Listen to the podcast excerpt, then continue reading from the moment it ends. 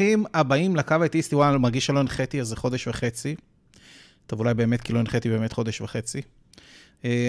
תודה שהצטרפתם אלינו לקו האתאיסטי. כמו שאתם יודעים, אנחנו פה בכל יום ראשון בתשע בערב לדבר על האמונות שלכם. מי שלא יודע, הקו האתאיסטי זו תוכנית ראשונה מסוגה בישראל, שבה בני אדם יכולים להתקשר ולספר על האמונות שלהם, ולאתגר את האמונות שלהם, ולספר לנו במה הם מאמינים ולמה. אז הקווים שלנו פתוחים, חייגו ל-076-5995940, תתקשרו, תספרו לנו במה אתם מאמינים.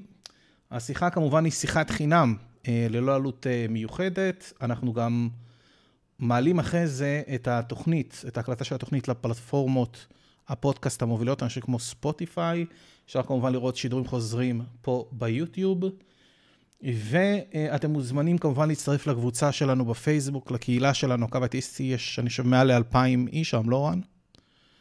משהו כזה. כן, לפי דעתי. חצינו את 2,000. אגב, כותבים שלא שומעים בטיקטוק. לא שומעים בטיקטוק, גם את זה אנחנו נסדר. עכשיו אמורים לשמוע בטיקטוק. מעולה. יש פה הרבה הרבה, זה כמו, אני כמו בקוקפיט פה של טייס, מדליק כפתורים, מוריד דברים. יש הרבה מאוד דברים שקורים פה. וזהו, כמובן, תודה לכל התורמים שלנו, חבר'ה, אנחנו קוראים פה לפעמים סופר צ'אטים מטורפים לגמרי, ממש תודה על האהבה ועל התמיכה שלכם, וגם אם אתם סתם צופים, זה ממש ממש עוזר לנו וכיף לנו, וכמובן תודה לכל הפטריונים העיקריים שלנו שעוזרים ותורמים לנו. אז שוב, חבר'ה, הקווים שלנו פתוחים, אני רואה כבר שיש מתקשרים. שכחת משהו. מה שכחנו? מי מגיע אלינו במרץ? בוא תספר לנו, בוא. חברים, יש לנו, מתי זה יצא? באיזה תאריך זה? ב10 במרץ, לא? ב10 במרץ. 10 במרץ, 2024, אהרון רא מגיע לקו האתאיסטי, לתוכנית מיוחדת, המחשף, הסטניסט, גאון האבולוציה, whatever, הוא מגיע בקיצור לקו האתאיסטי, להנחות איתנו עם אביו למעשה, ואתם מוזמנים כבר עכשיו להכין את השאלות שלכם, בעיקר באנגלית, בעיקר על אבולוציה, או על ארצות הברית וכאלה, וזהו. כן, אהרון רא, מי שלא מכיר, הוא כבר פעיל בתחום הזה כבר הרבה מאוד זמן, שמה התקופה של מת, לא? של מת דיליהנט, אנחנו מדברים פה כבר על מעל 20 שנה, לפחות, הבן אדם באמת תותח, יש לו עשרות אלפי עוקבים ביוטיוב, אני חושב שיש לו התמחות מאוד רצינית באבולוציה, אתה ראית את הסרטון אבולוציה שלו והסרטון של תיבת נוח מטורף. יש לו בכלל אסופה של סרטוני עומק, הוא צולל שם לתוך נבחי האבולוציה ברמה אקדמית כמעט. כן. של שעות, יש לו שעות על גבי שעות של תוכן. לגמרי. וגם כיף סתם להקשיב לו, מתווכח עם מאמינים, עם אוונגליסטים בארצות הברית, אני לפעמים לוקח פופקורן ושומע את הסטריט אפיסטימולוגי, הוא ממש אוהב להכניס את עצמו לתוך קהל, וממש להתחיל להריב איתם, ולא אלוהים, כאילו יכול להיכנס לתוך קהל של איזה 100 מאמינים, והתחיל להתווכח איתם, שעשע, ממש מצריק לראות את זה, אז אני ממליץ לכולם ללכת לבדוק את אהרון רא ביוטיוב, תמצאו מלא תוכן ממש מגניב לגביו. חבר'ה, אני מזכיר לכם, הקווים שלנו פתוחים, תכף אנחנו נעלה מתקשרים, 076-5995940. וזהו, יש עוד משהו שפספסתי, רן? או שאפשר להתחיל, מה אתה אומר? שלום, אני טל, רן איתי, מי איתה בסינון, מי מפיק, לא משנה. יש לנו יצרל היום בסינון. טוב. כן, ותתקשרו כבר עכשיו, שלא תבואו תזכרו כל פעם, אתם נזכרים ב10 ו-20, ואז פתאום יש איזה 10 שיחות שאנחנו לא יכולים להכניס, כי כבר נגמרת התוכנית. לגמרי. אז יאללה, אם אתם רוצים לדבר, תקשרו. טוב, אנחנו נעלה מתקשר ראשון אתאיסט בשם נתי, והוא שואל מתי תיגמר שאלת האמונה. נתי, שבוע טוב, אתה בקו האתאיסטי בשידור חי, מה קורה? נתי, שבוע טוב, טל, מה עניינים? בסדר גמור. אנחנו איתך. רציתי רק להגיד שאני מאוד... אני מעולה, ברוך השם מה שנקרא. אני מאוד נהנה לצפות בלייבים שלך, ואני חושב שאתה נותן לי הרבה כלים, בדיוק כמו השאיפה שלך, שאתה מציין אותה, בעצם לתת כלים יותר טובים להתמודד עם בעצם עם השאלה הגדולה הזאת בשאלת האמונה, אבל באמת הייתי רוצה להתפלסף איתך יותר בפן הפילוסופי של... האם אתה חושב שנגיע מתישהו לנקודה שבה נגיד, אוקיי, פתרנו את שאלת האמונה, אנחנו לא צריכים יותר להתווכח ולדון על זה. אתה חושב שאי פעם נגיע לנקודה הזאת, או אתה שואף אליה? אני אשמח לענות על זה, אני אשמח קודם כל לשמוע מה רן אומר, כי לי יש תשובה כבר לגבי זה. מה אתה אומר, רן? מה, אם אי פעם נגיע לנקודת סיום של הדיון ויכוח הזה? אני חושב שלא. כן. אני חושב שזה גם משהו שרוב האנשים התחבטו איתו במהלך כל החיים שלהם. כי מאוד קשה להכריע בסופו של דבר. בצד אחד עומד משהו מאוד ארטילאי, אבל מצד שני גם מאוד מאוד מושך. הנרטיב הזה של אלוהים, של משגיח, השגחה, אבא, מה שאתה לא תרצה, יש לרעיון הזה הרבה כוח, הרבה עוצמה. והוא מאוד מפתה. ומצד שני יש לך את המציאות, שהיא הרבה פחות מפתה. ולנצח התנגשו, לפי דעתי, בכלל כל סוגי האמונות הלא רציונליות עם המציאות, ותמיד יהיה לנו איזשהו דיאלוג פנימי, לחלקנו זה ייתה לצד אחד, חלקנו לצד אחר, ובאופן כללי לאנושות זה נוטה לדעתי לכיוון הלא רציונלי, כפי שאנחנו רואים, רוב האנושות מאמינה באלוהים, עד היום. זה השנקל שלי. אני אגיד לך מה, נתי, נכון? זה השם? כן, כן. אני מבחינתי, יכול להיות שכן, אני לא יודע. זו התשובה האמיתית. יכול להיות שכן ויכול להיות שלא. תראה, יש דברים היום שאנחנו כבר לא מתווכחים עליהם, ופעם התווכחנו עליהם, לדוגמת צורת כדור הארץ. בעבר התווכחנו על מה צורת העולם, והיום אנחנו יודעים שהוא עגול, הפסקנו להתווכח על זה. יש הרבה מאוד דברים שהתווכחנו לגביהם בעבר, והיום כבר הפסקנו, כי יש פשוט ראיות שהכריעו כאילו לכיוון מסוים. יכול להיות שבעתיד זה גם יקרה. יכול להיות שהשאלה של יצירת היקום, תחילת היקום, אם בכלל היה אירוע כזה, יכול להיות שמתישהו זה כן ייפטר, ונוכל לשים את המחלוקת הזאת מאחורינו. אבל אני חושב כל עוד יש סימן שאלה גדול לגבי השאלה הזאת, אני לא רואה איך הדבר הזה נעלם. אני כן רואה איך הוא יכול לשנות צורה. אנחנו רואים גם היום שדתות משנות את הצורה שלהם ממשהו הרבה יותר, איך אני אגיד את זה? משהו יותר עתיק למשהו יותר רוחני, מודרני, כללי כזה. אז דברים עוברים שינויים, אבל אני לא יודע להגיד לך אם התופעה הזאת תעלה מתישהו. צר לי. נתי? נתי איתנו? לא יודע. אני רואה שהוא איתנו. שנייה. הלו. כן. הלו. אתם שומעים? כן, שומעים, כן. אז אני כן אומר, שיש גם, יש דברים כמו שעניין כדור הארץ שהזכרת, שכאילו אנחנו במהלך היסטוריה יש דברים ששמנו אותם מאחורה, אבל אנחנו רואים שהם כן חוזרים במהלך השנים עוד פעם ועוד פעם, נגיד שאלת כדור הארץ או כל מיני דתות שלא יודע, חלקם הופרכו וחזרו בטיעונים כאלה ואחרים. אני חושב שיש דיונים שכן חוזרים עם השנים. מה אתם חושבים סתם דוגמה על שאלת כדור הארץ? זה די מעניין אותי, כי אני רואה שזה עולה הרבה בשיחות שלכם, יחסית לשיחות על דת. אתה מדבר על כאילו על אנשים שמאמינים בארץ שטוחה? כן, כי זה כן דיון שבעבר שמנו אותו נכון. אני לא באמת חושב ש... תראה, בוא נגיד שיש היום אנשים שמאמינים בארץ שטוחה יותר מאשר פעם, אבל יש איזה עניין של טרנד חולף. מעניין לדעת למה התופעה הזאת קורית. יש כל מיני חוקרים בסוציולוגיה שאומרים שזה קשור לעניין של קהילתיות. ברגע שאנשים בעידן המודרני מרגישים שאין להם קהילה, אז הם הרבה מאוד פעמים פונים לאמונות לא רציונליות רק בשביל להשיג את הקהילה הזאת. אני לא יודע, באופן אישי זה פחות מעניין אותי, אבל מבחינתי אני לא רואה איך התופעה הזאת נעלמת בזמן הקרוב. אני כן חושב שאפשר לשנות אותה. אבל כל עוד יש סימן שאלה שוב כל כך גדול לנושא הזה, אנשים כל הזמן ידחפו את אלוהים אחורה, ואתה רואה את זה, זה גם מה שקורה במציאות.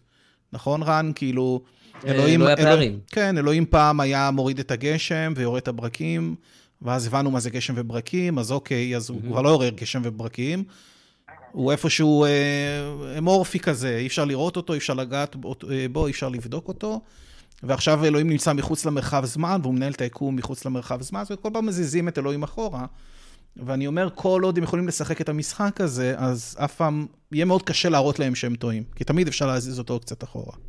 זהו, לדעתי, הנקודה אולי העיקרית, שכל הטיעון של אלוהים, הוא בעצם מה שנקרא לא ברף רחב, זאת אומרת זה לא טיעון מדעי. אתה לא יכול להפריך אותו, שום דבר שאתה תביא לא יפריך אותו, ולכן גם שום דבר שאתה תביא לא יוכיח אותו, ולכן הוויכוח הזה בעצם יימשך לנצח, כי אנשים ימשיכו לטעון את הטענה הזאת על המציאות, אפילו שאין להם שום דרך להדגים שהיא נכונה או לא נכונה. גם חשוב להגיד שכל עוד שזה משרת אנשים, הרי האמונה יש לה יתרונות פסיכולוגיים משמעותיים. האמונה אנחנו יודעים שהיא גם יוצרת קהילתיות, ואנחנו יודעים שקהילתיות זה אלמנט מאוד חשוב כדי לשמור על אנשים בריאים, אוקיי? האמונה יכולה להפחית חרדות, יש לה הרבה יתרונות בריאותיים, ואני חושב שכל עוד קיים יתרון כזה, אנחנו עדיין נמשיך ונראה אותה. זאת אומרת, יהיה צריך לקרות פה משהו מאוד משמעותי כדי שאנשים יוותרו על הדבר הזה. אוקיי, זה מעניין מה שאמרת בעניין הקהילתיות, כי אני חושב שהיום הרבה מאמינים בדת, רק כי הם רוצים באמת להרגיש שייכות מסוימת, ולאו דווקא אם הם חושבים שזה רציונלי, רק אם חקרו את הדת שמאמינים בה. זה בעיקר סיבות רגשיות. נורא נוח להם הסביבה שהם יצרו להם. ברור, ברור, זה כמעט לא קשור לרציונליות, זה מאוד פרקטי, זה קהילה, זה חלק מהזהות שלך, ורגשית אתה קשור קשר עמוק, היסטורית, הכל ביחד מתחבר. ואתה גם מאוד מושקע, אנשים לא אוהבים לוותר על משהו שהם מושקעים בו. לא, אני גם לא חושב שרוב המאמינים לא שואלים בכלל את השאלה הזאת, אין את השאלה הזאת, אולי אם קיים, לא קיים, זה רציונלי, לא רציונלי, הם פשוט מאמינים, הם בתוך זה. כן. דן דנט אמר משהו מעניין, שהוא מבחינתו רוב האנשים, הם לא באמת מאמינים, הם פשוט מאמינים בלהאמין. הם רוצים להאמין, מבחינתם להאמין זה איזשהו ערך עליון, וזה לדעתו שורש הבעיה, ואני נוטה להסכים איתו. אוקיי, יש שאלה שרציתי, בוא נגיד, תת השאלה שרציתי לשאול, האם אתם חושבים שאתם שמים לעצמכם, כאילו בקו האתאיסטי, בוא נגיד, המטרה הזאת של לקדם בעצם את העולם, או לפחות פה בישראל, בקהילה שלכם, כאילו, לקדם את השאלה הזאת שהיא תהיה מוכרעת, או שאתם בסך הכל רוצים, אתה יודע, לתת לאנשים, כמו שאתה אומר, כלים טובים יותר, וזהו, כאילו. תראה, אנחנו לא יכולים להכריע לגבי השאלה, כי כמו שרן אמר לך, זו טענה בלתי ניתנת להפרחה. זאת אומרת, אין לי ראיה שאני יכול להציג עכשיו, שתראה לך שאלוהים לא קיים. דרך אגב, תלוי איזה אל אנחנו מדברים, יש אלה מסוימים שכן, שכמו יובא המקראי, זהוס ואלים אחרים, אבל אל כללי כזה שעצר את היקום, ומאז הוא לא מתערב בו, אני לא יכול להפריך את זה. אוקיי, אז אנחנו לא שמים לנו פה למטרה להוכיח שאלוהים לא קיים, לפחות אני יכול לדבר על עצמי, אלא להראות שהאמונה היא לא מוצדקת.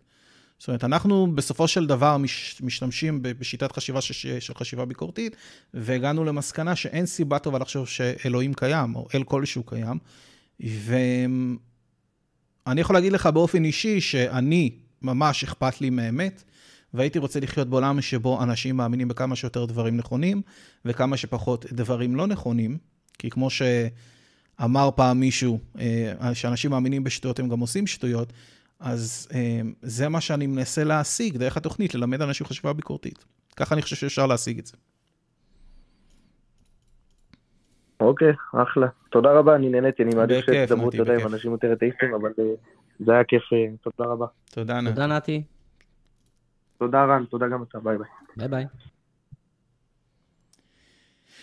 טוב, זה היה נתי. שאלות טובות יש לנתי. כן. אני באופן אישי, אני לא רואה איך התופעה הזאת של דת נעלמת בקרוב, אבל אני כן חושב שצריך לשים אותה בצ'ק כל הזמן, כי יש נטייה שאנשים לא עושים מספיק מה שאנחנו עושים פה, ושאין מעורבות חברתית, אז זה יוצא מכלל שליטה, ואנחנו רואים את התוצאות של זה בעולם, אז צריך לשים את זה בצ'ק. זה לגבי זה ולגבי... חייבים לקדם חשיבה ביקורתית, אגב, לגבי משהו שאל קודם, זה לא שאנחנו רוצים להחזיר אנשים, להוציא אנשים בשאלה, אנחנו לא רוצים להגיד לאנשים מה לחשוב, רק איך לחשוב. בדיוק. ושיגיעו למסקנות בצורה נכונה.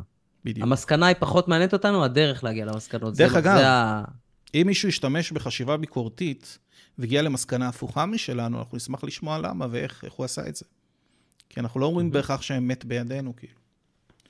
טוב, מגניב, אנחנו מתקדמים. יש לנו תמיר, ותמיר הוא מאמין. והוא שואל, מהי חקר האמת? תמיר, מה קורה? שבוע טוב. אהלן, שבוע טוב, בסדר גמור, מה שלומכם? וואלה. וואלה, את האמת לא משהו, אבל לא. אני לא ציפיתי לעלות כל כך מהר. ראית מה זה? התקשרת מוקדם, ובגלל זה עלית ממש מהר. אנחנו אומרים כל הזמן לאנשים להתקשר מוקדם, להיות ראשונים, וזה מעלה לכם את הסיכוי פשוט לעלות, אז הנה, הצלחת. סבבה, רק תודיע לי כאילו, מתי מתחילה התוכנית, זה מתי כאילו, ככה בשביל, אתה יודע, להיות בראשונים, אני אמור להתפשט. התוכנית מתחילה ב9. ב9, ואם אני מתקשר בהצהרה... זה בדרך כלל, תלוי ממפיק. אם זה אביב, זה 9:05. אין בעיה, בסדר, אני נלמד תוכנית. סבבה, בוא נתקדם. סבבה, בכיף. אני עליתי באוטו. אני לא יודע אם זה... אתם שומעים אותי? אנחנו שומעים אותך, אבל לא כל כך טוב.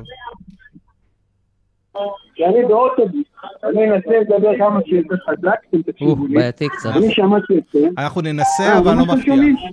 אני שומע אותך, יש הרבה רעש ברקע, בוא ננסה. מה? בסדר, בוא נצליח, אז תקשיבו שבוע הבא נהיה לי. תקשיבו, אני שומע אותם. אני שומע גם את אמנון יצחק. ומשהו משכנע אותי. הוא כאילו ראיתי עולים, אתאיסטים מתווכח איתו. ובסופו של דבר הוא מנצח אותנו, מדובר פה על אתאיסטים בסדר גודל, כמו שלכם, כמו אביב, כמו... תמיר, אני מצטער, תמיר, אני מצטער, אני מתקשה לשמוע, אני מתקשה להבין מה אתה אומר. אתה יודע מה, אז אני אתקשר יותר מאוחר, שאני אתן אוטובוס, ואני בשקט. בכיף, אנחנו פה כנראה לפחות עד 10:30, אתה מוזמן. עד 10:30 אני יכול להתקשר, תשתדל לפני, עד חכה 10:30. כמו כשאני מגיע הביתה, אני תקצת. מעולה, תודה תמיר, שבוע טוב. כן, יש לנו פה סופר צ'אט של דיטי, ששואל מאיזה פרק בקו עוצמד הסרטון שלי בטיקטוק, הרנט שלי, תן לי חצי שנייה, אני מוצא לך את זה. טל, תדבר בינתיים. אפשר לעשות את זה אחרי התוכנית, תשלח לו חצי דלי, פרסם אותו. אני עוד שנייה אמצא את זה. אני חושב שאני זוכר את התוכנית הזאת, היינו אני ואתה גם, לא? זה התוכנית שלי ושל אביב דווקא. שלך ושל אביב? אז אביב מוצאים לך רנטים.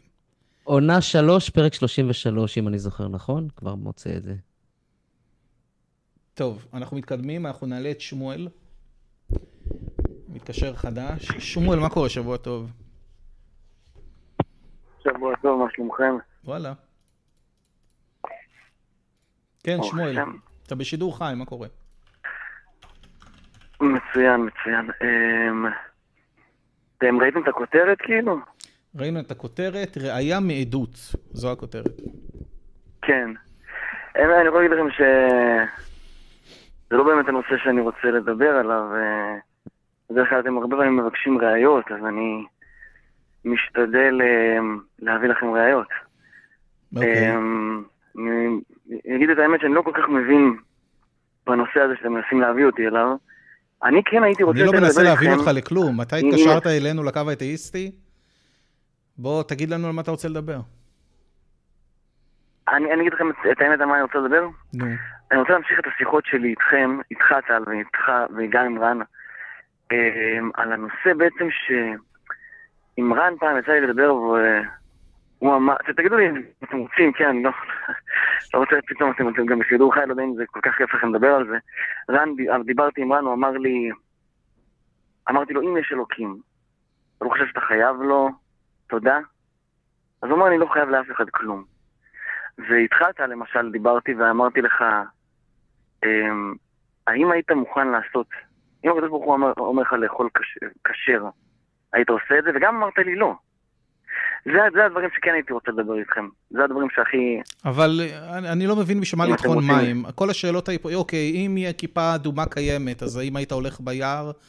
לא, גם כבר דיברנו על זה, ואמרנו שאנחנו לא נעשה מה שיגידו לנו, רק כי אמרו לנו. אנחנו נרצה לדעת למה אנחנו צריכים לעשות את זה, ואם לא יספקו לנו סיבה טובה, אז אנחנו לא נעשה את זה, סתם ככה כי אמרו לנו. אנחנו לא בצבא, אנחנו לא ילדים קטנים. אני אומר, שמואל... ולא אכפת לי כמה הוא חזק, הבחור שאומר לי משהו. בדיוק, זה בזבוז זמן לדבר על השאלות האלה. רגע, שמואל, סליחה. אנחנו כבר הקדשנו שיחה שלמה על שאלות היפותטיות מהסוג הזה. אני לא רואה יותר מדי ערך אליהם. ענינו לך. השקענו וענינו לך, ואמרנו לך, כמו שרן אמר, שאנחנו לא עושים משהו רק כי מישהו חזק אמר, אלא כי יש סיבות טובות. זו הייתה התשובה שלנו. יש משהו אחר שאתה רוצה לדבר עליו? כי זה פחות מעניין באופן אישי. משהו אחר, אם אתם אומרים, טוב, אני יכול לנסות אם אתם רוצים, אני ראייה מעדות, אני אנסה אולי. אוקיי, מעדות למה? אולי זה יעניין אתכם. אתן לכם דוגמה. אם עכשיו בא אליי בן אדם, אומר לי, הדוגמה הכי ברורה לי, שאני פשוט מסביר, פשוט, הספרתי את זה לאנשים, פשוט צחקו, אני לא מנסה להצחיק, כן? אבל מה שכן, אם אני נכנס עכשיו, אם עכשיו אני הולך למכולת, ורואה שם בן אדם מבוגר, בן אדם רציני, לא בן אדם שעושה צחוק, לא מספר בדיחות אף פעם, פתאום אומר לי, תשמע, אני נכנסתי ליער בירושלים, ואני ראיתי שם חתול בצבע ירוק, מדבר במבטא תימני. זה מה שהוא אומר לי. אני אגיד זה שטויות, נכון? סליחה, הדוגמה לא קשורה, כן, אבל אני ניסיתי להביא את זה בצורה יותר ברורה, בצורה יותר ברורה, ככה זה יושב לי יותר טוב. אני עכשיו הולך ביער הזה, יוצא משם אדם סיני, אומר לי, אתה לא מבין מה ראיתי שם ביער. חתול ירוק. מה ראית? עכשיו, הוא לא מכיר את הבחור. בדיוק. ראיתי חתול ירוק. אוקיי, יש לך שני אנשים שאמרו לך, חתול ירוק, לא מכירים לך את השני, אוקיי. יפה. מה הסיכויים ששתיהם מתארים לי בדיוק את אותו הדבר, בדיוק את אותו הדבר, ומה הסיכויים שזה לא, שאין שם, אולי יש שם בובה, אולי יש שם... מעולה, מעולה, אני חושב שזה שאלה, רן, אתה רוצה לענות על זה? התשובה הפשוטה היא שאני לא יודע מה הסיכויים, אבל אני כן יודע מה סביר, על סמך מה שאני יודע על העולם, יותר סביר שהם לא אומרים אמת. אולי הם תיאמו ביניהם, אולי הם טועים, אולי הם משקרים. אבל אני צריך הרבה יותר משני אנשים שאמרו לי משהו כדי להאמין לסיפור כל כך פנטסטי. כמה שהסיפור יותר... למה זה לא סביר? למה זה לא סביר? הם לא מכירים אחד את השני. למה זה יותר סביר? למה זה לא סביר? כי אין חתולים ירוקים ממבטא תימני. אין חתולים שיודעים לדבר, אין חתולים ירוקים. זה שני דברים לא סבירים. מה זה לא סבירים? שאני לא יודע שהם אפשריים בכלל. תראה, בסופו של דבר, שמואל, זה שיחה לאפיסטימולוגיה, שזה איך אנחנו... שאלה, מה זה... אפיסטימולוגיה זה תחום בפילוסופיה שבודק את תחומי הידיעה, בסדר? ואני אומר, כל אחד מאיתנו, לפני שאנחנו מגיעים להחלטות בעולם, יש לנו איזושהי תשתית אפיסטימולוגית, זאת אומרת, איך אנחנו מגיעים למסקנות. והתשתית האפיסטימולוגית שלנו, מתחילה מהמשפט הבא שאומר שטענות יוצאות דופן, דורשות ראיות יוצאות דופן. זאת אומרת, ככל שהטענה שלך יותר מיוחדת, קיצונית, יוצאת דופן, ככה אנחנו דורש ראיות יותר חזקות. עכשיו, אין לנו שום ידע קודם לזה שחתולים ירוקים מדברים קיימים, ולכן אין לנו שום סיבה טובה להניח שבגלל שמישהו סיפר משהו, זה באמת קיים. אוקיי? זה פשוט לא סביר.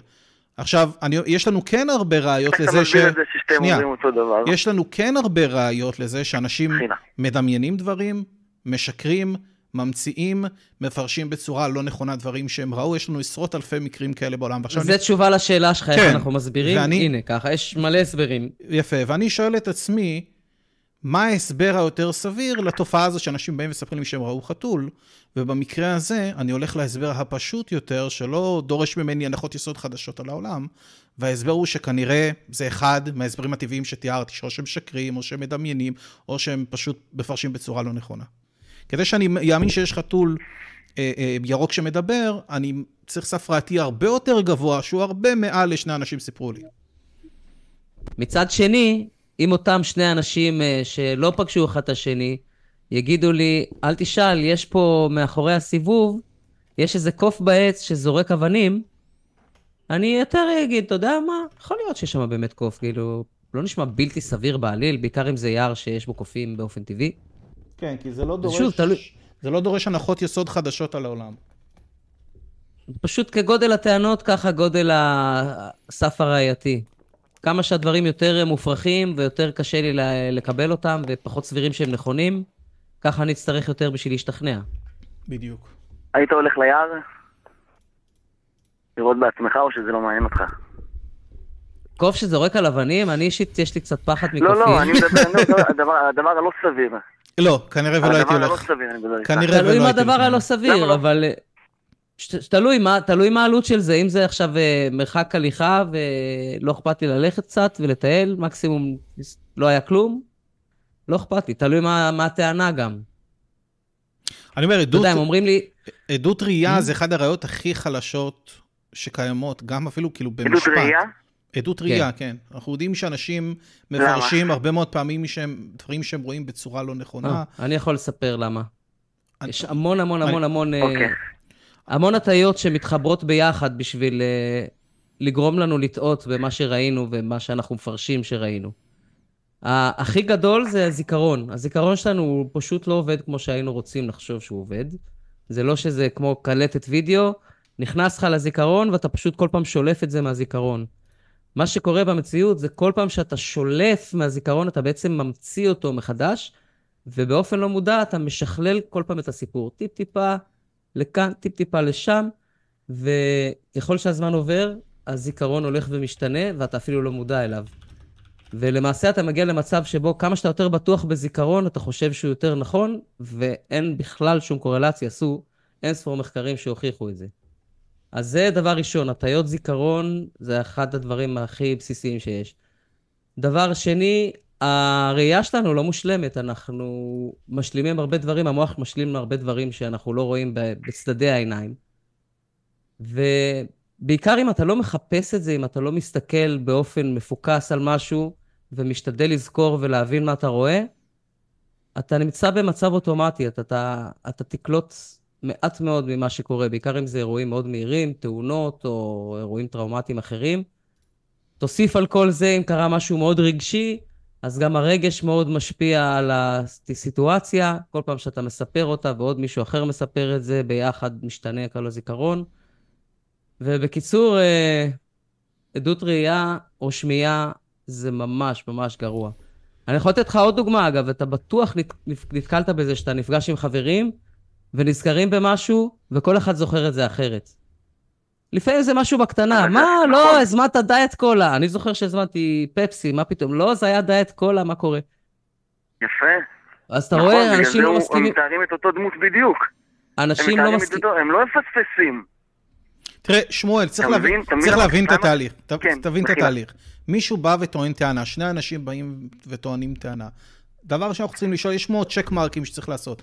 האם הטענה היא יוצאת דופן? האם זו טענה שאנחנו לא רואים אותה ביום-יום במציאות? כן, נכון? אפשר לסמן אותה בבי. נכון. בעולה. עכשיו אני שואל, עכשיו יש פה טענה יוצאת דופן, עכשיו אני שואל את עצמי אם יש פה ראייה יוצאת דופן. אתה חושב ששני אנשים שבאים ומספרים משהו, זה נחשב ראייה יוצאת דופן? אם הם מספרים דברים שונים. גם אם מספרים דברים דומים. אם מספרים אותו דבר, אוקיי, סליחה. הבנתי מה אתה אומר. אז מה שאני... אם מספרים, הראייה שלהם יוצאת דופן, כן.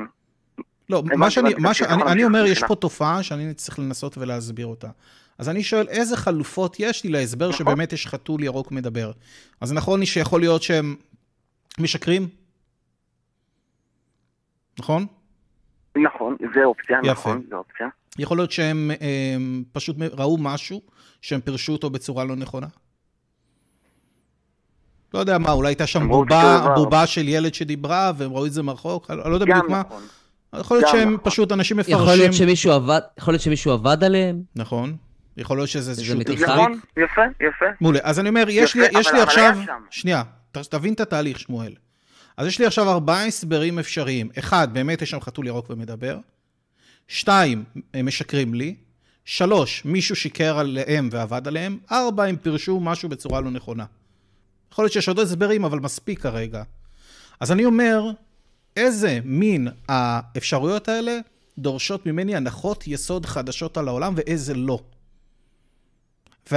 שלושת ההסברים האחרים לא דורשים הנחות יסוד חדשות על העולם, כי אני יודע שהאירועים האלה קורים כל הזמן. כל הזמן אנשים משקרים וממציאים וטועים, נכון. ולכן הרבה יותר סביר, אני לא אומר בוודאות, כי יכול להיות שבאמת יש חתול ירוק מדבר. אני אומר, הרבה יותר סביר בעיניי כאדם ספקן להגיד, אוקיי, הרבה יותר סביר שכנראה אחד מההסברים האלה הוא ההסבר הנכון, ואין שם באמת חתול ירוק שמדבר. ואני אשהה את האמונה שלי בחתול ירוק שמדבר, עד שבאמת יהיו ראיות איכותיות שהן לא עדות ראייה של אנשים. אוקיי, נכון. מגניב. טוב. נכון. תודה, שמואל. שיחה טובה. תודה לכם. דשת שובל ופרץ. מה? דשת שובל ופרץ. דשת שובל ולפרץ. בכיף, 100%. מגניב. יאללה, שבוע טוב, שמואל, תודה. ביי.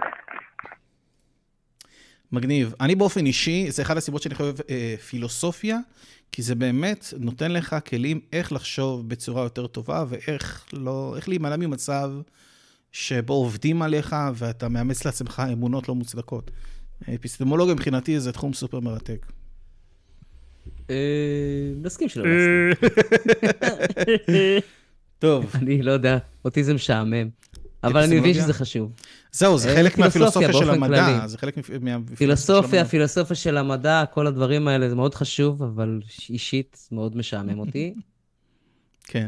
אני אומר, אם לכולם היו קצת כלים יותר טובים, אפיסטמולוגית, היינו כבר במצב הרבה יותר טוב.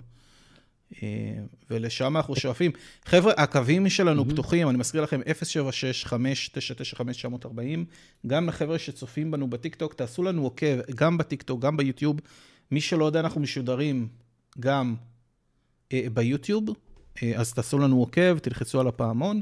מי שרוצה לתרום לנו יכול לעשות את זה כמובן דרך הפייפל ודרך הפטריון, מקווה שלינקים יופיעו בצ'אט. היה לנו עוד סופר צ'אט, נכון? של יונתן לוי. לא, היה רק אחד שאני ראיתי. לא, היה של יונתן לוי, ממש. כן, יונתן לוי עשה... הלו, רגע, זה... עשו לו. הוא לא עשה. בלונים עם מספר אחד ו... בלונים? סכום, בלונים, נכון. כן, וסכום גס משהו. מגניב. אני רוצה להזכיר אגב לכל הצופים והמאזינים, בשבוע הבא, זה השלישי? הרביעי. לא, זה השלישי.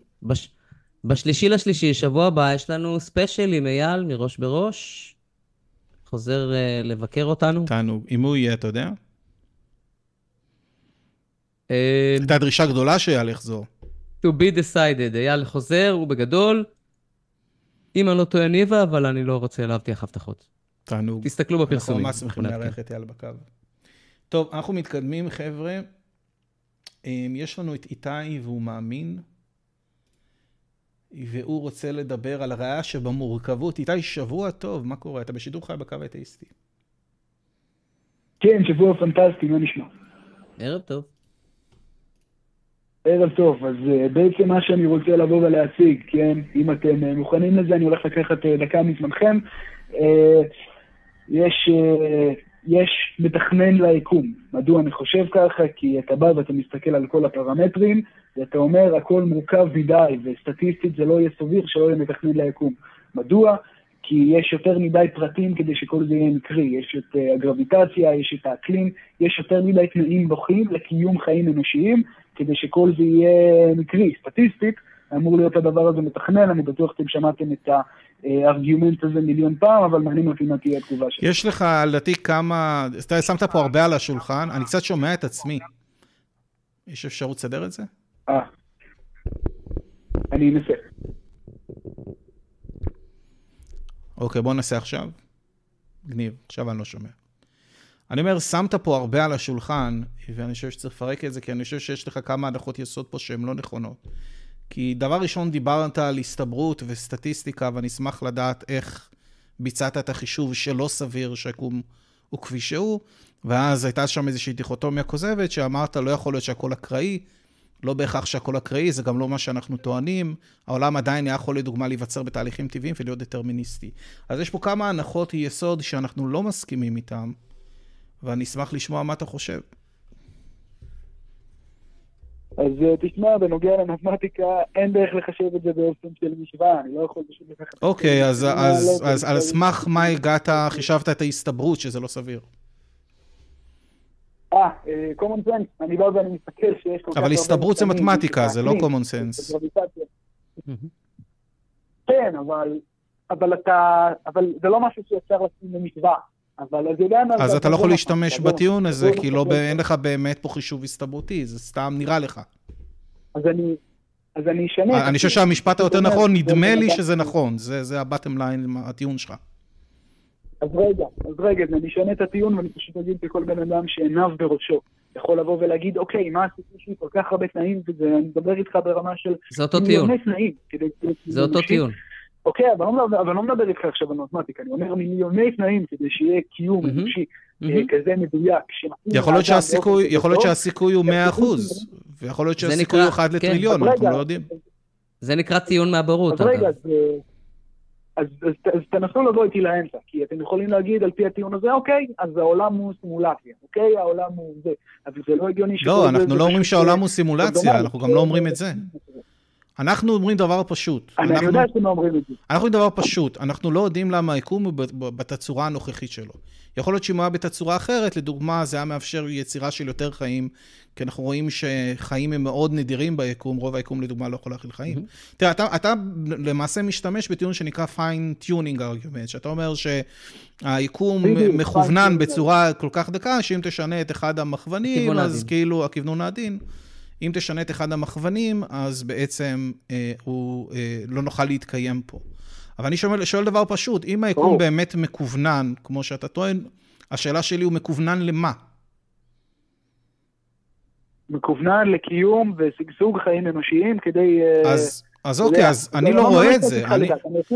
אני לא רואה את זה, כי... אני רק רוצה להוכיח שיש יותר להקיש. אבל שנייה, איתי, אני אומר, אני לא רואה את זה, כי אני רואה שהיקום באופן...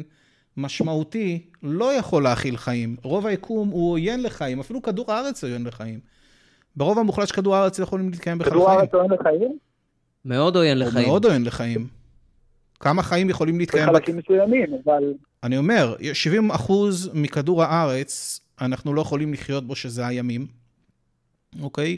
יש לך את הכתבים ששם בקושי יש חיים, יש שם חיים, אבל אין שם... יותר מדי סגסוג. רגע, שכחת להתחיל בזה שפחות או יותר 0.01% 3% מים מתוקים. לא, רגע, 0.01% בערך, זה רק פני שטח כדור הארץ, זה המקום היחידי שאנחנו יכולים להיות בו. בתור התחלה, קח את כל ה-100%. יש רשימה גדולה, תוסיף על זה שרק 3% מכל המים, אם אני זוכר נכון את המספר בעולם, הם מים מתוקים שאפשר לשתות אותם. וזה יוצר הרבה מאוד בעיות של מים, וגם כשאני מסתכל על היקום, אני רואה שרוב היקום המוחלט לא יכול להכיל חיים. היקום הוא לא מקום ידידותי לחיים. אז אני שואל את עצמי, למה הוא מקוונן? זה לא נראה שהוא באמת מקוונן לחיים. אז אני לא אמרתי שכל היקום מקוונן לחיים, זה יהיה טיעון... אתה אמרת, אני שאלתי אותך מקוונן למה, ואתה אמרת שיבצרו חיים. זה מוקלט. אז אני אומר לך, איתי, זה מוקלט, ואנשים יכולים להיכנס ולהקשיב. אז רק שתדע. אז תן לסיים את המשפט, אני אשמח לבוא להיכנס. אני אמרתי שכל היקום מכוונן כדי שיהיה חיים בכדור הארץ. אני לא אמרתי שכל היקום מכוונן כדי שיהיה חיים ליקום. זה שני דברים שונים לגמרי. ברור שעל מאדים, כן? כן, אבל אני אגיד לך כמו מה זה נשמע לי. זה כמו להגיד לי שאני עכשיו בונה את כל תל אביב כדי שאיתה יוכל לחיות על בלטה במחסן מתחת לעזריאלי. אני אומר, אלוהים, כן, לכאורה יצר יקום כל כך עצום עם מיליארדי שנות אור, כדי שיתקיימו, בשכל זה, בשביל שיתקיימו חיים על כדור הארץ, זה משהו חצי מוזר? תשמע, אני מסתכל על כדור הארץ, ואני אומר, זה הדבר הכי מבוטח שאנחנו מכירים. אז כמו שאני אומר, אז כנראה כדור הארץ זה המרכז של היקום, כמו שירושלים נתפסת הידוק במרכז של העולם, כן?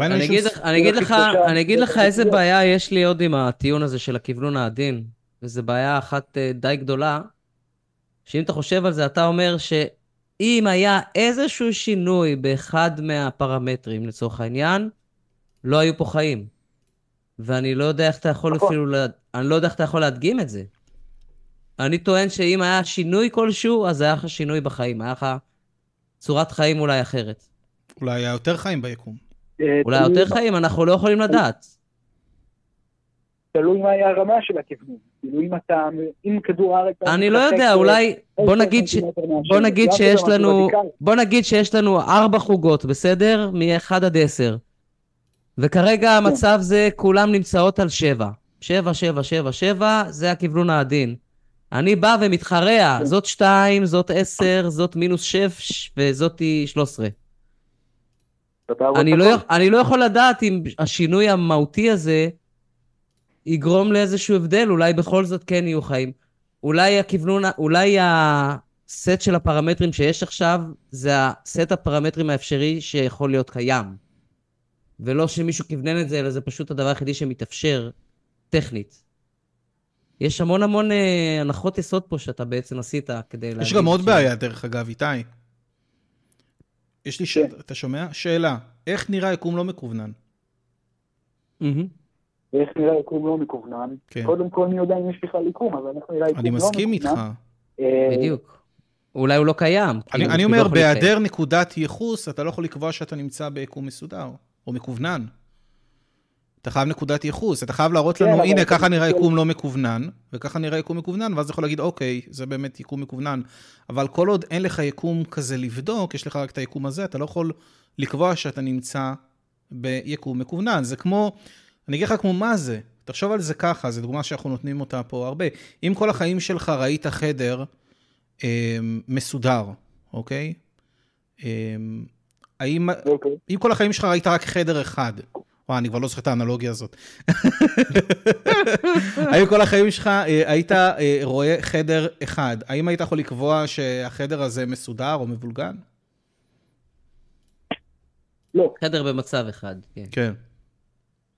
לא, כל זה השוואתים. מסודר ומבולגן זה לא משהו שאתה יכול לבחון באופן אובייקטיבי. זה משהו שאתה... אז זאת אומרת, כדי לקבוע שאתה נמצא בחדר מסודר ומבולגן, אני צריך לתת לך דוגמה לחדר מבולגן ומסודר, כדי שתוכל להשוות, נכון? כן, אבל זה הקטע, אתה מתעלם מעשרות אלפי משתנים. לא, אבל אנחנו מסבירים... לא מתעלם, אנחנו מסכימים שיש מראית עין של... שנייה. איתי, אנחנו לא מתעלמים, אנחנו מסכימים שיש... שנייה, איתי, אני רק מסביר לך את הבעיה שלנו בטיעון שלך. אנחנו לא יכולים לקבוע שאנחנו נמצאים ביקום המסודר. כמו שאתה לא יכול לקבוע שאתה נמצא בחדר המסודר, כי כל החיים שלך ראית רק חדר אחד, וזה שורש הבעיה שלנו. אתה מבין את הבעיה? אז אני חושב שנסים פה לא להסכים. יש לי עוד זמן לעוד נושא שקצת יותר מעניין אותי? יש לי עוד איזה דקה שתיים? יש לנו עוד מתקשרים, אם זה משהו קטן רק. אוקיי. אני חושב שזה משהו שאפשר לפתור בדקה שתיים. ללא דת, ורואים את זה במדינות כמו קנדה למשל, שמתחילים להוציא להורג אנשים בעלי מוגבלויות נפשיות, כאילו לא נותנים להם טיפול. בקנדה מוציאים להורג אנשים? מה? איזה טענה? לא מוציאים להורג. אם בן אדם למשל שיש לו פיגור מבקש למות, אז בקנדה רשות הבריאות שלהם, הם באים ועושים להם מה שנקרא מתת חסד. ומתת חסד גם נפתחה לקטינים. אוקיי, איך זה קשור לאלוהים רק? אז רגע, אז אני עכשיו הולך לקשור את זה. הידרדרות מוסרית. אין להם תיאולוגיה. ואתם אמרתם את זה, ואני מסכים איתכם שטבע האדם, מטבעו, הוא לבוא ולהאמין במשהו שהוא גדול יותר ממנו. רואים את זה, כן? אתם אמרתם את זה בעצמכם. אז בקנדה, במדינות שאין להם דת, אתה רואה שמתחילים להאמין בדברים שהם שקרים, כמו שגזר יכול להפוך לאישה, זה להתעלם מביולוגיה, שאתם אנשים מדהים ואתם כמובן מבינים את זה. איך זה קשור אבל לאלוהים? מדרדרת לדגנרציה. יופי, אז אני אסביר לך איך זה קשור, כי בלי דת, כן, ובלי אמונה במשהו גדול ממך, הבן אדם ייקח סט ערכים שינסה להחליף את זה. והסט ערכים הזה הרבה פעמים... נכון, אנחנו מקדמים... אוקיי, אבל זה לא אומר כלום על זה שאם הדת נכונה או לא. לא, זה לא קשור לזה גם, אנחנו לא מנסים... שנייה. אני יודע, זה לא רלוונטי, זה לא רלוונטי אם הדת נכונה או לא. רגע, וואו, אני לא יכול להוציא מילה, איתי. אתה טענת את הטיעון שלך, תן לי רגע להשיב. אני אומר דבר פשוט, אנחנו לא מנסים לקדם תפיסת עולם, כמו שיש בקנדה, אני לא יודע בדיוק מה תפיסת העולם שם, אנחנו רוצים לקדם תפיסת עולם שמתבססת על בחינה של ראיות בצורה הגיונית. זה כל מה שאנחנו מנסים לעשות. עכשיו, אתה לא יכול להגיד, אוקיי, זה נקרא נשאר גם כשל מצוקה יחסית, אתה אומר, יש שם איזשהו מקרה גרוע, אז המקרה הגרוע שלי גם מוצדק, אוקיי? לא, זה שהם במקום מסוים חושבים בצורה לא רציונלית ולא הגיונית, כמו קנדה, לא יודע בדיוק מה הם עושים שם, לא בהכרח מצדיק את צורת החשיבה הדתית. צורת החשיבה הדתית צריכה לעמוד בפני עצמה, ולצערי, או לצערכם, היא כושלת לחלוטין. אז אתה יכול להצביע על עוולה אחת, ועל ידי זה להצדיק את העוולה שלך. היהודים הם 0.2% מכל העולם, ואנחנו מחזיקים במשהו כמו 20% מדרסי הנובל, בניגוד לאסלאם, שהיא דת ברברית, חצכנית ופרימיטיבית, עם חוקי שריעה, שהם כושלים בהכל. אני מסכים איתך שלא כל הדתות שוות, אבל היהדות הביאה את העולם להישגים, אני לא חושב שהיהדות הביאה שום עולם להישגים, אני חושב שהעולם היה מתנהל בצורה מעולה גם בלי, אפילו בטובה יותר, גם בלי היהדות. אני כן יכול להסכים לך שיש יהודים, אני יכול להסכים לך שיש יהודים, שרובם המוחלט הם חילונים, מוחלטים, אוקיי? שכן הצליחו להגיע, סליחה, יהודים הכוונה, שכן הצליחו להגיע להישגים מרשימים. אנחנו יודעים שבערך 25% מכל זוכי הפרס נובל הם יהודים, שזה מספר סופר מרשים, אבל זה אף פעם לא הגיע בגלל הדת, זה תמיד הגיע ונעשה על ידי אנשים חילונים. זאת אומרת שזה לא קשור לדת בשום צורה, שלא רק זה שאני מסתכל... יש לזה, רגע, הוא שאל איך זה שהם יהודים, יש לזה הרבה הסברים... קצרה העירייה, ואני גם לא מספיק בקיא בפרטים כדי לתת אותם, אבל נסו על זה לא מעט מחקרים, וזה סיבות תרבותיות, מסורתיות, דגש על חינוך. יש שאיפה למצוינות ביהדות. שאיפה למצוינות, העובדה שרובם הם גם במקור ממזרח אירופה, ועוד כל מיני דברים כאלה, שגם שם יש דגש על חינוך ואקדמיה וכאלה דברים. זהו. דרך אגב, שאנחנו מסתכלים, כאיזשהו בנצ'מארק על הקהילות החרדיות בישראל והקהילות הדתיות, אנחנו רואים שהם נמצאים מאחורה כמעט בכל פרמטר. מבחינת הישגים, מבחינת מחלות, מבחינת אינטליגנציה, כמעט והכל. זה דברים שאפשר לבדוק אותם בצורה אקטיבית. טוב, אנחנו לא ניכנס לשיחה הזאת של מי מחזיק ביהדות האמיתית, אבל איתה אנחנו נסיים פה בינתיים, יש לנו מתיישבים נוספים, בסדר? יאללה, ביי. שבוע טוב. ביי ביי. מגניב. זהו, כאילו יש הרבה פעמים נטייה של אנשים לנסות להצביע על... משהו אחר שהוא גרוע, ועל ידי זה מנסים להצדיק את הגרוע שלהם. לא, יכול להיות שגם זה לא עובד, וגם זה לא עובד. עוולה אחת, בדיוק. עוולה אחת לא מצדיקה עוולה השנייה. בדיוק. כל תפיסה צריכה לעמוד בפני עצמה. אם התפיסה היהודית היא באמת התפיסה שמתארת את המציאות בצורה הכי נכונה, אתה עדיין צריך להדגים את זה, ואני חושב שמבחן המציאות מראה שהיא לא מרזיקה בתפיסת המציאות הנכונה. כי אנחנו גם לא רואים אצל יהודים, מאמינים, חרדים, דתיים, איזה שהם יכולות יוצאות דופן ביחס לשאר האוכלוסייה. אז אין שום סיבה טובה לחשוב שתפיסת העולם שלהם היא התפיסה הנכונה. יש לנו פה סקר. מה הסקר? האם היקום יכול להיות מכוונן אחרת ולקיים חיים? 75% אמרו כן, 24% אמרו לא, 1% שנעלם. זה... כן, אני אגיד לך מה, מכל הטיעונים... מכל הטיעונים של המאמינים ששמעתי עד היום, ושמעתי הרבה מאוד מן הסתם בשנים שאני עושה את זה. אני חושב שהטיעון היחידי שהוא רציני, ואפשר לדבר עליו ולשקול אותו, זה הטיעון של הכיוונון העדין. כי בסופו של דבר אנחנו כן צריכים לשאול את עצמנו, למה היקום הוא כפי שהוא. אוקיי? הבעיה שלי זה שמגיעים למסקנות, שזה טיעון מן הבורות, הם מנסים להגיע לידע, אני לא יכול לחשוב על אחרת. מתוך היעדר ידע, כן, זאת אומרת, טיעון מהיעדר דמיון, אני לא יכול לדמיין הסבר אחר, אבל יש הרבה תופעות בעבר, שפעם לא ידענו להסביר אותם, אוקיי? והכנסנו להם אלוהויות, והיום אנחנו כן יודעים להסביר אותם, וגילינו שלא מדובר בשום אל, ושום דבר, אלא של דברים מורכבים שנוצרים בתהליכים טבעיים. אני חושב שאבולוציה זו דוגמה נפלאה לזה, כאילו, אתה יודע, כאילו פעם לפני דרווין היו בטוחים שאלוהים יצר אותנו כפי שאנחנו, כי איך יכול להיות מורכבות כזאת בתהליכים טבעיים, לא יבלו, איך העיניים שלך בקיר, איך העיניים שלך באמצע של הראש, איך זה יכול להיות? אז אמרו, אוקיי, כנראה שזה מתכנן מאחורי זה, אבל לא, אנחנו כאילו, אין מתכנן, אין, פשוט נעשה בתהליך טבעי של מיליארדי שנים, קשה לתפוס את זה. וזה כל כך קשה לתפוס שעד היום אנשים מסתבכים עם זה. כן. גם לא אנשים דתיים, אגב.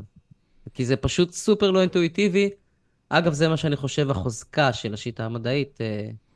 אתה רואה שמקבלים מסקנות, גם אם הן לא אינטואיטיביות, גם אם הן לא עושות לך טוב בקוצי פוצי, גם אם זה לא מה שאתה רצית שיהיה נכון, אתה מקבל את המסקנה שאתה מוכח לקבל, כי הראיות מצביעות על המסקנה הזאת. ואין דרך אחרת. את המדע לא מעניין מה אתה אוהב, ובמה אתה מאמין, ומה עושה לך טוב באצבע. כן, לגמרי. טוב, חבר'ה, אני מזכיר לכם, הקווים פתוחים 076-599-5940. מי שצופה בנו בטיק-טוק, אנחנו שמחים שאתם צופים, אבל אנחנו גם משדרים ביוטיוב, זה השידור הראשי שלנו, אז מי שעדיין לא עשה, תיכנסו ליוטיוב, תלחצו על סאבסקרייב, על הרשמות, וגם תלחצו על הפעמון כדי שתראו שאנחנו עולים לאוויר. אנחנו בינתיים מתקדמים. אנחנו נעלה את...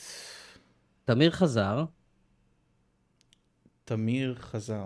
נכון, תמיר זה היה בחור מהאוטובוס, לא? כן, כן. אז אנחנו נעשה את תמיר שוב. הלו. היי תמיר, מה קורה? זה אתה מהאוטובוס? אתה מהאוטובוס? כן, כן, כן, כן. חיכינו רק לך, אחי. רק לך. אתם עושים כזאת הרגשה באמת. ככה אני מרגיש. תקשיב, אני שומע אתכם, ואני לוקח את הכל ברצינות. גם את, הרבה אני שומע את, טל, יש לו כל מיני, איך זה נקרא? ומלא אנשים, איך זה נקרא? לא כל כך... וגם שומע, אז לאחרונה, אז אמרתי, בוא נשמע גם את העסקה מסתברה, ופתאום אני שומע כל מיני רבנים, ומה שלא שמעתי בחיים, גם לא נשחק. עכשיו אני אגיד לך את האמת, עולים שם את האיסטים, אני רציתי אפילו לרשום את זה, בשביל, כאילו לשאול אתכם, כדי שאתם...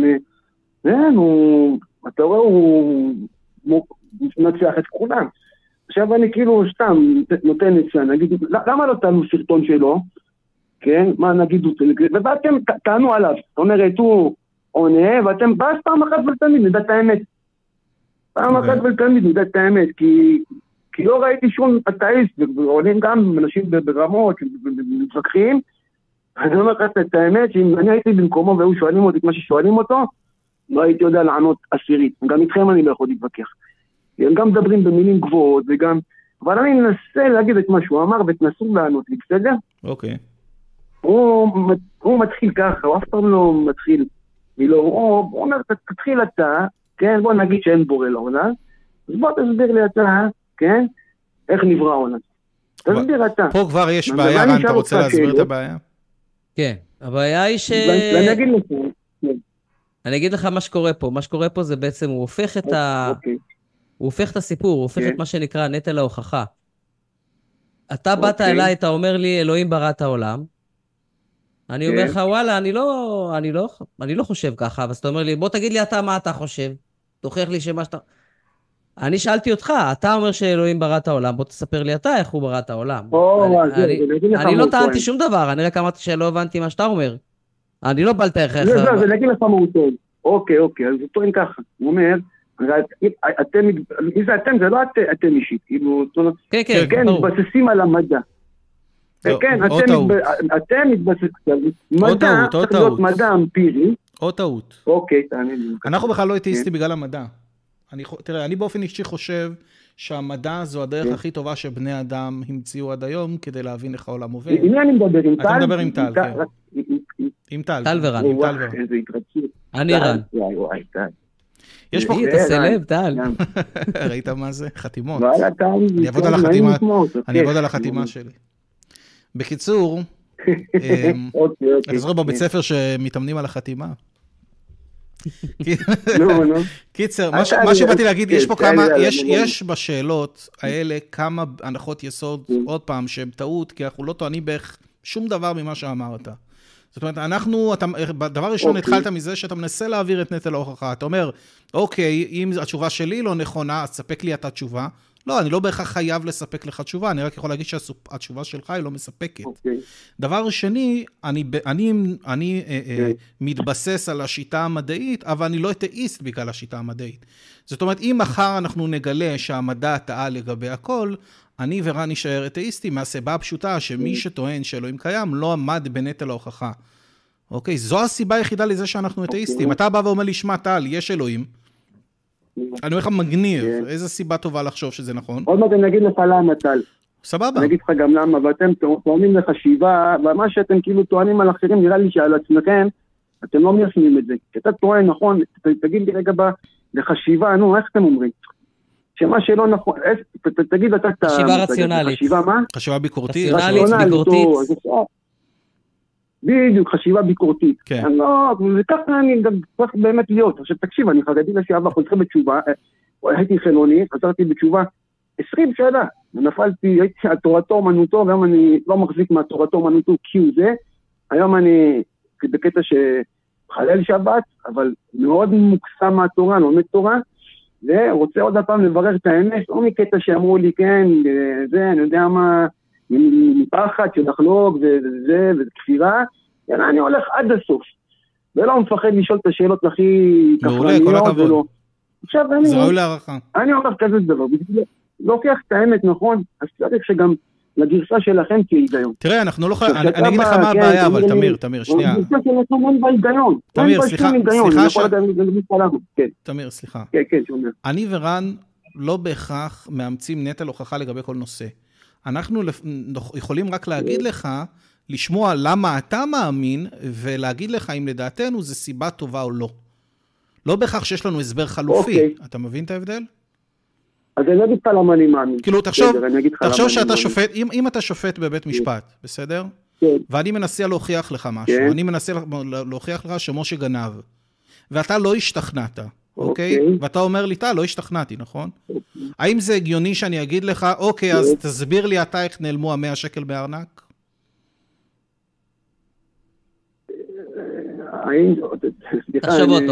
עוד פעם, אתה שופט בבית משפט, אני שופט, אני אומר לך, משה גנב 100 שקל מארנק, משה גנב 100 שקל, אוקיי, יפה, אתה לא השתכנעת, אין לי סיבות טובות, כשופט לא השתכנעת, אני כשפיח שהבנתי, האם זה הגיוני שאני עכשיו יבקש ממך להסביר לי איך נעלמו ה100 שקל מארנק, אם אתה לא השתכנעת כשופט? האם זה הגיוני? שמי זה אתה? אתה שבאת ואמרת על משה? כן. אתה אומר לי, תשמע, טל, אני לא מאמין לך. אני אומר לך, תמיר, אתה לא מאמין לי? אוקיי, אז תסביר אתה איך נעלמו ה100 שקל. זה נשמע לך הגיוני? אני חושב שהמשל צריך להיות שונה. יש נגיד... לא, המשל הזה זה בדיוק מה שקורה פה. בכל מסוים צריך להיות גנוב. עכשיו, אם אני אוכיח על רובן, תמיר, האנלוגיה הזאת בדיוק מתארת מה שקרה פה. זה שאני ורן לא יכולים לספק לך הסבר לשאלה מסוימת, לא אוטומטית הופך את ההסבר שלך לנכון. וזה שורש הבעיה. אתה עדיין צריך להדגים שההסבר שלך הוא ההסבר הנכון. מה? בוא נסכים ששלכם זה לא מדעי. כי מדעי זה כמו אחד שיצא... אבל אנחנו לא טוענים דבר. אני הסברתי לך את זה גם קודם, תמיר. אני לא טוען שום דבר. אתה זה שטוען, אלוהים קיים. אני אומר לך, וואלה, אני לא השתכנעתי. בוא תסביר לי למה. עכשיו אני אשכנע אותך, אני אנסה לשכנע. לא בשביל, אני רוצה תשובות ממך, כן, בשביל האמת שלי. לא, אותי מעניין למה אתה מאמין. זה לא בדיוק ניסיון שלך לשכנע אותי. רגע, שנייה. אני רק אותי מעניין מה שכנע אותך. אולי זה גם ישכנע אותי. אתה לא מנסה לשכנע אותי. אתה מספר לי מה שכנע אותך.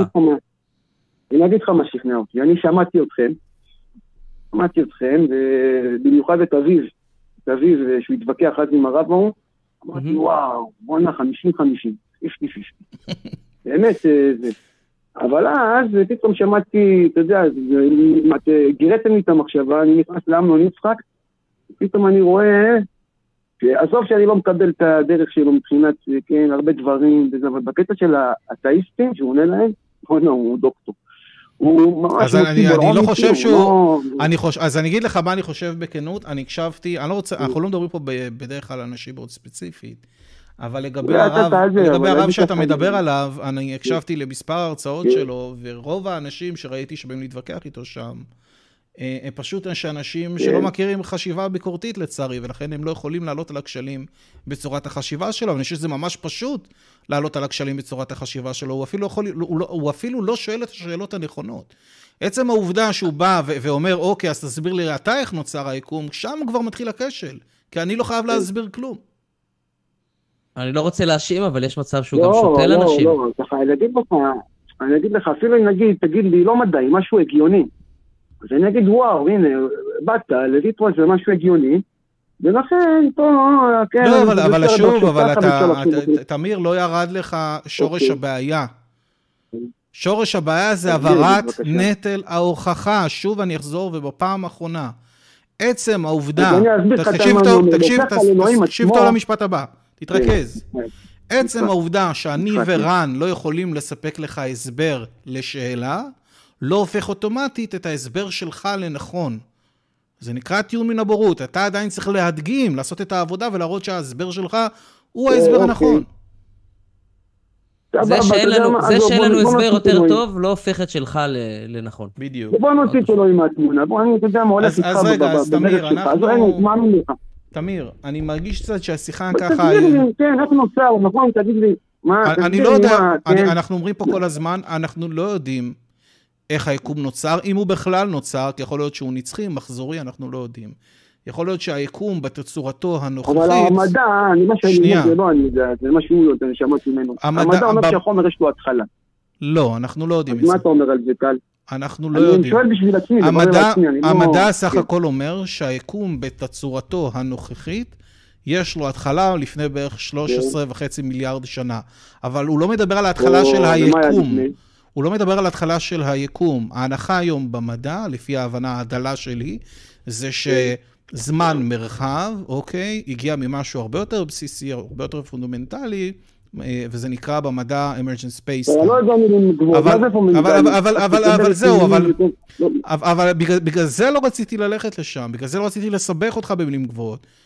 כי הבעיה נמצאת בשורש השאלה שלך. בפעם הבאה שהרב אמנון יצחק, או כל רב אחר, מעביר אליך את נטל ההוכחה, ואומר, שלי לא נכון, אז תסביר אתה. אתה אומר לו, לא רגע, אדוני, אני לא צריך להסביר לך שום דבר. זה שאני לא יכול לספק לך הסבר, לא הופך אוטומטית את ההסבר שלך. אם אתה, אדוני הרב, טוען שזה אלוהים, בבקשה, תוכיח שזה אלוהים. הוא צריך לעשות את העבודה, ולא אתה. אז אני אגיד לך, הוא מוכיח. נגיד לך, תגיד לי, הרי אי אפשר להוכיח מעליו, הוא עצמו, הוא, נכון, הוא, זאת אומרת, הוא, איך לפיה, איך הוא הסביר את זה? רגע, אבל האם זאת בעיה שלנו שאנחנו לא יכולים להוכיח את מה שאנחנו לא מאמינים? אני עובר לגרסה שלכם, ואז אני רואה שהגרסה שלכם, אתה תתקן אותי, היא משובשת, כן? אני נגיד, כן, האדם בא מהקוף, מה היה לפני הקוף? איך הקוף, הם נוצרו בלהקה, הם נוצרו, זה כבר שלי, זה לא שלי. הם נוצרו, זכר ונקבה יחידים, איך הם נפגשו? מה נוצרו? זה כבר שאלה... זה שאלה אחרת לגמרי. אתה טוען, אני חושב, אתה לא חושב, כאילו, אלה אתה לא יכול לספק לעצמך בציבות. אז איך אתה יכול לבוא, וכן, נמכור לנו תוכנית, בורא זה, ואני יודע מה, ובוא נתחיל משלך. אנחנו לא טוענים שום דבר, אבל תמיר, אנחנו לא טוענים שום דבר. אנחנו קצת במעגלים, תמיר, אנחנו קצת במעגלים. אני מציע שיש שידור חוזר של התוכנית, אתה יכול לצפות בו ביוטיוב. אני מציע שתקשיב. אני מציע שתקשיב לשיחה שוב. אני מרגיש קצת אולי התפקששה, אולי לא, אני מקווה שלא. ואתה מוזמן, תמיד להתקשרנו שבוע הבא לדבר על הנושא שרצית, בסדר? תקשיב לי, אני אמור לחשוב. תקשיב, תגיד, תסביר לי, אתה, באמת שאני מאוד מבולבל, תסביר לי איך אני אמור לחשוב. אז שנייה, תמיר. האומנות של איך לחשוב, זה לא אומנות שרוכשים אותה בשיחה אחת. זה משהו שלוקח הרבה מאוד זמן, אוקיי? והקו האתאיסטי זו נקודת התחלה טובה. עכשיו, אני מציע לך פשוט להקשיב עוד פעם לשיחה שהייתה פה, ולנסות להסיק ממנה מסקנות ולהבין למה השאלה שהתחלת איתה היא שאלה לא טובה ולא נכונה, ואנחנו נסיים פה בינתיים, בסדר? אתה לא מה, אני שואל אותך שאלה אחרונה. לא, שנייה, תמיר, סליחה, פשוט יש לנו מתקשרים נוספים, ואנחנו רוצים לתת להם הזדמנות. אתה מוזמן להתקשר שבוע הבא, אנחנו פה גם בשבוע הבא יש לך גם את אייל, תתקשר מוקדם, תתקשר ראשון, יהיה כיף, בסדר? הבנתי, תודה רבה לכם. בכיף, תמיר, תודה רבה, תמיר, שבוע טוב. תודה טל, תודה רן, תודה רבה. בכיף, תודה. הוא הספיק לשאול למה אנחנו לא מאמינים, אני ממש יכול לענות על זה בקצרה, ענינו לזה כבר מיליון פעם. אני לא מאמין כי לא ניתנה לי שום סיבה טובה להאמין, שום דבר לא שכנע אותי שיש אלוהים. לא ראיות, לא הסברים, לא תופעות, לא סיפורים, לא חוויות. כלום מכל מה שחוויתי בחיים שלי לא שכנע אותי אחרת. מעולם לא האמנתי. כן. ומעולם לא התחלתי להאמין. אני דרך אגב, בשונה ממך, אני פעם כן האמנתי. אצלי האמונה עברה אבולוציה, אני פעם האמנתי ביהדות, ואז אחרי צבא התחלתי להאמין באל כזה, כללי דאיסטי כזה, הייתי דאיסט, אתה יודע, הוקוס פוקוס, אלוהים עשה את היקום, וזה בגלל שהתחלתי להבין, אוקיי, יש פה, אני פותח את התורה, זה דרך כלל הדבר שהפך אותי לתאיסט הכי מהר, נחש מדבר, בן אדם שחי בבטן של דג, כל מיני דברים של אגדות, כאילו, ישר הבנתי, אוקיי, האמנתי בזה השקעה עד היום, כאילו, what the fuck. ממש כמו ירון. כן, ואז זה עבר אבולוציה לאמונה כזאת באלדאיסטי, ואז גם שהבנתי שגם זה לא מוצדק, ואז איבדתי את האמונה שלי. אלדאיסטי זה אפילו לא שזה לא מוצדק, זה פשוט חסר טעם. נכון, כי זה אלה שלא מתערב בעולם. אין מה לעשות עם אל כזה. בדיוק. זה חסר שימוש, אתה לא מתפלל עליו, אתה לא כלום, הוא קיים, זהו. לגמרי, כאילו מבחינה פרגמטית, אין הבדל בין אל כזה שקיים ללא קיים, כי הוא לא משפיע על החיים שלנו בשום צורה. אז חוץ מזה שעושה לך נעים בבטן, אין לזה באמת שום משמעות. בוא נגיד שאם כולם היו מאמינים דאיסטים, כנראה היינו במצב טוב יותר.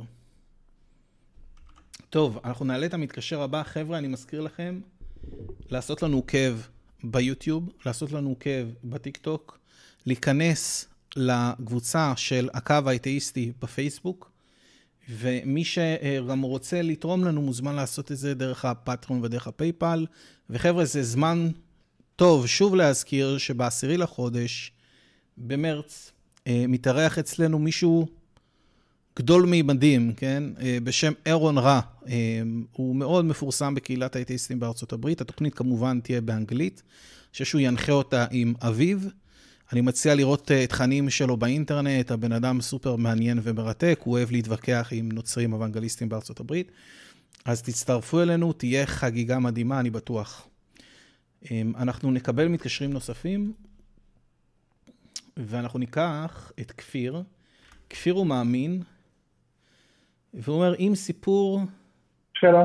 לא מה שצריכתי להבין, אם סיפור אני מסביר, אז הוא כנראה מומצא, לא מה שצריכתי להבין. אם סיפור אינו סביר, נראה לי כתוב, אם סיפור אינו סביר, אז הוא כנראה מומצא. משהו כזה. זאת השאלה, נכון? שלום, כן, קוראים לי כפיר, פעם ראשונה שאני עולה, אז סליחו שאם אני לא ככה זה, אבל פשוט הקשבתי לשיחה שלכם במשך כמה דקות, וכמו שאמרתי למי שדיבר איתי, זה רק אחד מהדברים שככה... לא הסכמתי איתם, אבל אפשר להתחיל מזה, כן. זאת אומרת, הייתה איזה, או השתמע בין הדברים, או שעלתה איזושהי טענה, שאם כמה שסיפור אינו סביר, אז הוא כנראה יותר מומצא, אז כנראה סביר שהוא יותר מומצא. לא, כמה שהוא פחות סביר, הוא פשוט פחות סביר שהוא יהיה נכון. אנחנו רוצים לדעת מה נכון ומה לא. אנחנו לא יכולים לדעת ב-100%, אבל יש דברים שאנחנו יודעים שהם יותר סבירים, שהם נכונים. לא רק זה, יש גם... אם יש לנו רשימה של דברים, אם יש רשימה של דברים, מה שהכי פחות סביר שנכון, הוא פשוט הכי פחות סביר שנכון. לא אומר שהוא לא נכון בהכרח, הוא פשוט הכי פחות סביר. יש גם עניין של עלות אונטולוגית. אולי לא הבנתי נכון את הטענה, אבל זה משהו שהוא... זה ידוע מפורסם, זה לא משהו שלי, זה משהו של רבי יהודה הלוי, זה פרק עוזרי. כפיר, יש עוד נקודה... אפשר להגיד שזו... סליחה, אני פשוט לא יודע, יש לי דילי, משהו מוזר, אבל בסדר. אני לא שם לב. בוא תמשיך, אנחנו איתך. כן, אז הנקודה שלו בנושא של הוכחה, בעצם זו הוכחת נכונות היסטורית לכל מיני דברים, כל מיני מאורעות שקרו בעבר, האם הם נכונים היסטורית או לא נכונים היסטורית, דווקא ההוכחה שלו זה בעצם מורכבת משני דברים. הוכחה למה? מה אתם נשים להוכיח? נכונות היסטורית. האם אירוע מסוים הוא אמת היסטורית? באופן כללי, אנחנו לא מדברים כרגע על היהדות או משהו כזה. באופן כללי, נכון מאוד. נכון מאוד. אז הטענה שלנו היא בעצם מחולקת לשניים. החלק הראשון בעצם אומר, הפוך. שכמה שסיפור אינו סביר, אבל מה הכוונה? בוא נחדד את הדברים, הכוונה, בוא ניקח איזה דוגמה, בצורה אולי ככה ילד יותר קל להבין אותה, נניח שאיזשהו ילד חוזר מבית הספר, הוא לא יודע, שרוט, והוא אומר, אז ההורים ששומעים אותו, מה קרה? אז הוא אומר, רצתי ברחוב, רדף אחריי אריה, נפלתי ועכשיו צריך להתחמק. יכול להיות שזה קרה, יכול להיות שזה לא קרה, יכול להיות שהוא לא יודע מה, עלה על העץ, לא יודע, טיפס בתור שבב על העץ ונפל, לא יודע. יכול להיות. זה סיפור מספר 1. סיפור מספר 2, ילד, אתה יודע, שבחיים שלו לא ראה עולם, לא כלום, ילד בכיתה 4, לא פתח אף פעם מחשב ושום דבר, בא להורים שלו, זורק להם שני משפטים ביפן מצליחה, ואומר להם, היו שני אנשים עם מצלמות גדולות שצילמו אותי. עכשיו, מה הכוונה לא סביר? לא סביר שילד כזה, נניח, יוצא מהפה שלו משהו שהוא מחוץ לעולם המושגים שלו. אז אם הסיפור הוא כזה, שבעצם מתאר משהו שהיה מחוץ לעולם המושגים של מי שמספר אותו, אז כנראה סביר מאוד שהוא נכון. רק אם תוכל להדגים מן הסתם שזה מחוץ לעולם המושגים שלו. כן, רק הדבר הקטן הזה. הקטן הזה, כן, בדיוק.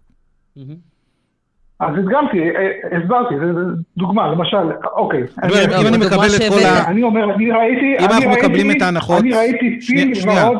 שנייה. אם אנחנו מקבלים את ההנחות בדוגמה שלך, אז כן, אני מסכים איתך. כן, גם פיל ורוד זה אותו דבר. זה עוד מאותו דבר. פיל ורוד, דווקא זה לא. פיל ורוד לא, כי ורוד אני יודע מה זה, פיל אני יודע מה זה, אני יכול לחבר את שניהם. אז זה בעולם המושגים שלי.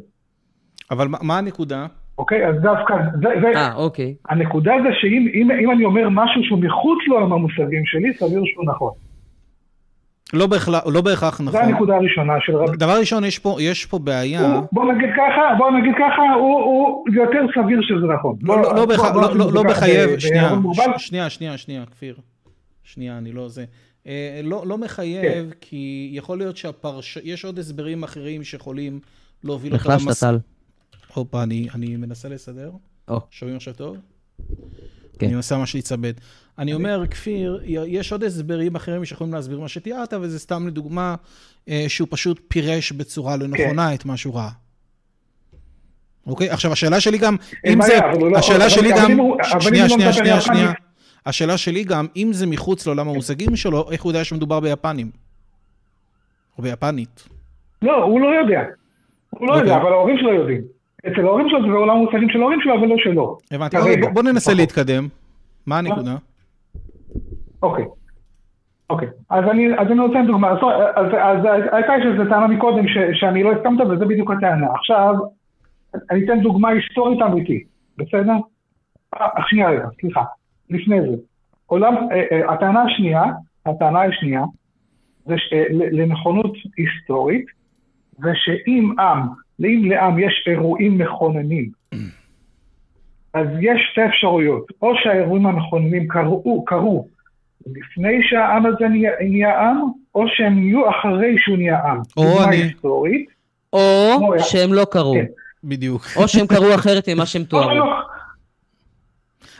אבל שוב, יש פה הנחות יסוד שאתה משתיל אותם, כי אני מניח שאתה הולך בסוף להר סיני או משהו כזה, יש פה הנחת יסוד שאתה משתיל אותה, שאנחנו לא מסכימים איתה בכלל. לא, אני לא הולך להר סיני. אוקיי, סבבה, תכף נשמע. אבל אני אומר, הנחת היסוד שקרה אירוע מכונן, היא כבר פה יש בעיה וצריך להדגים אותה שוב. כי אתה אמרת, או שקרה לפני, או שקרה אחרי. אין בכלל את האופציה שהוא לא קרה, מבחינתך. לא, אני אומר, לעם מסוים, או לדת מסוימת, או רוטבר, ככה איזה קאט מסוים, או רוטבר, כן? יש טענה על אירוע היסטורית. עכשיו אנחנו באים לבדוק האם זה, מה הסיכוי שזה נכון ומה הסיכוי שזה לא נכון. אוקיי.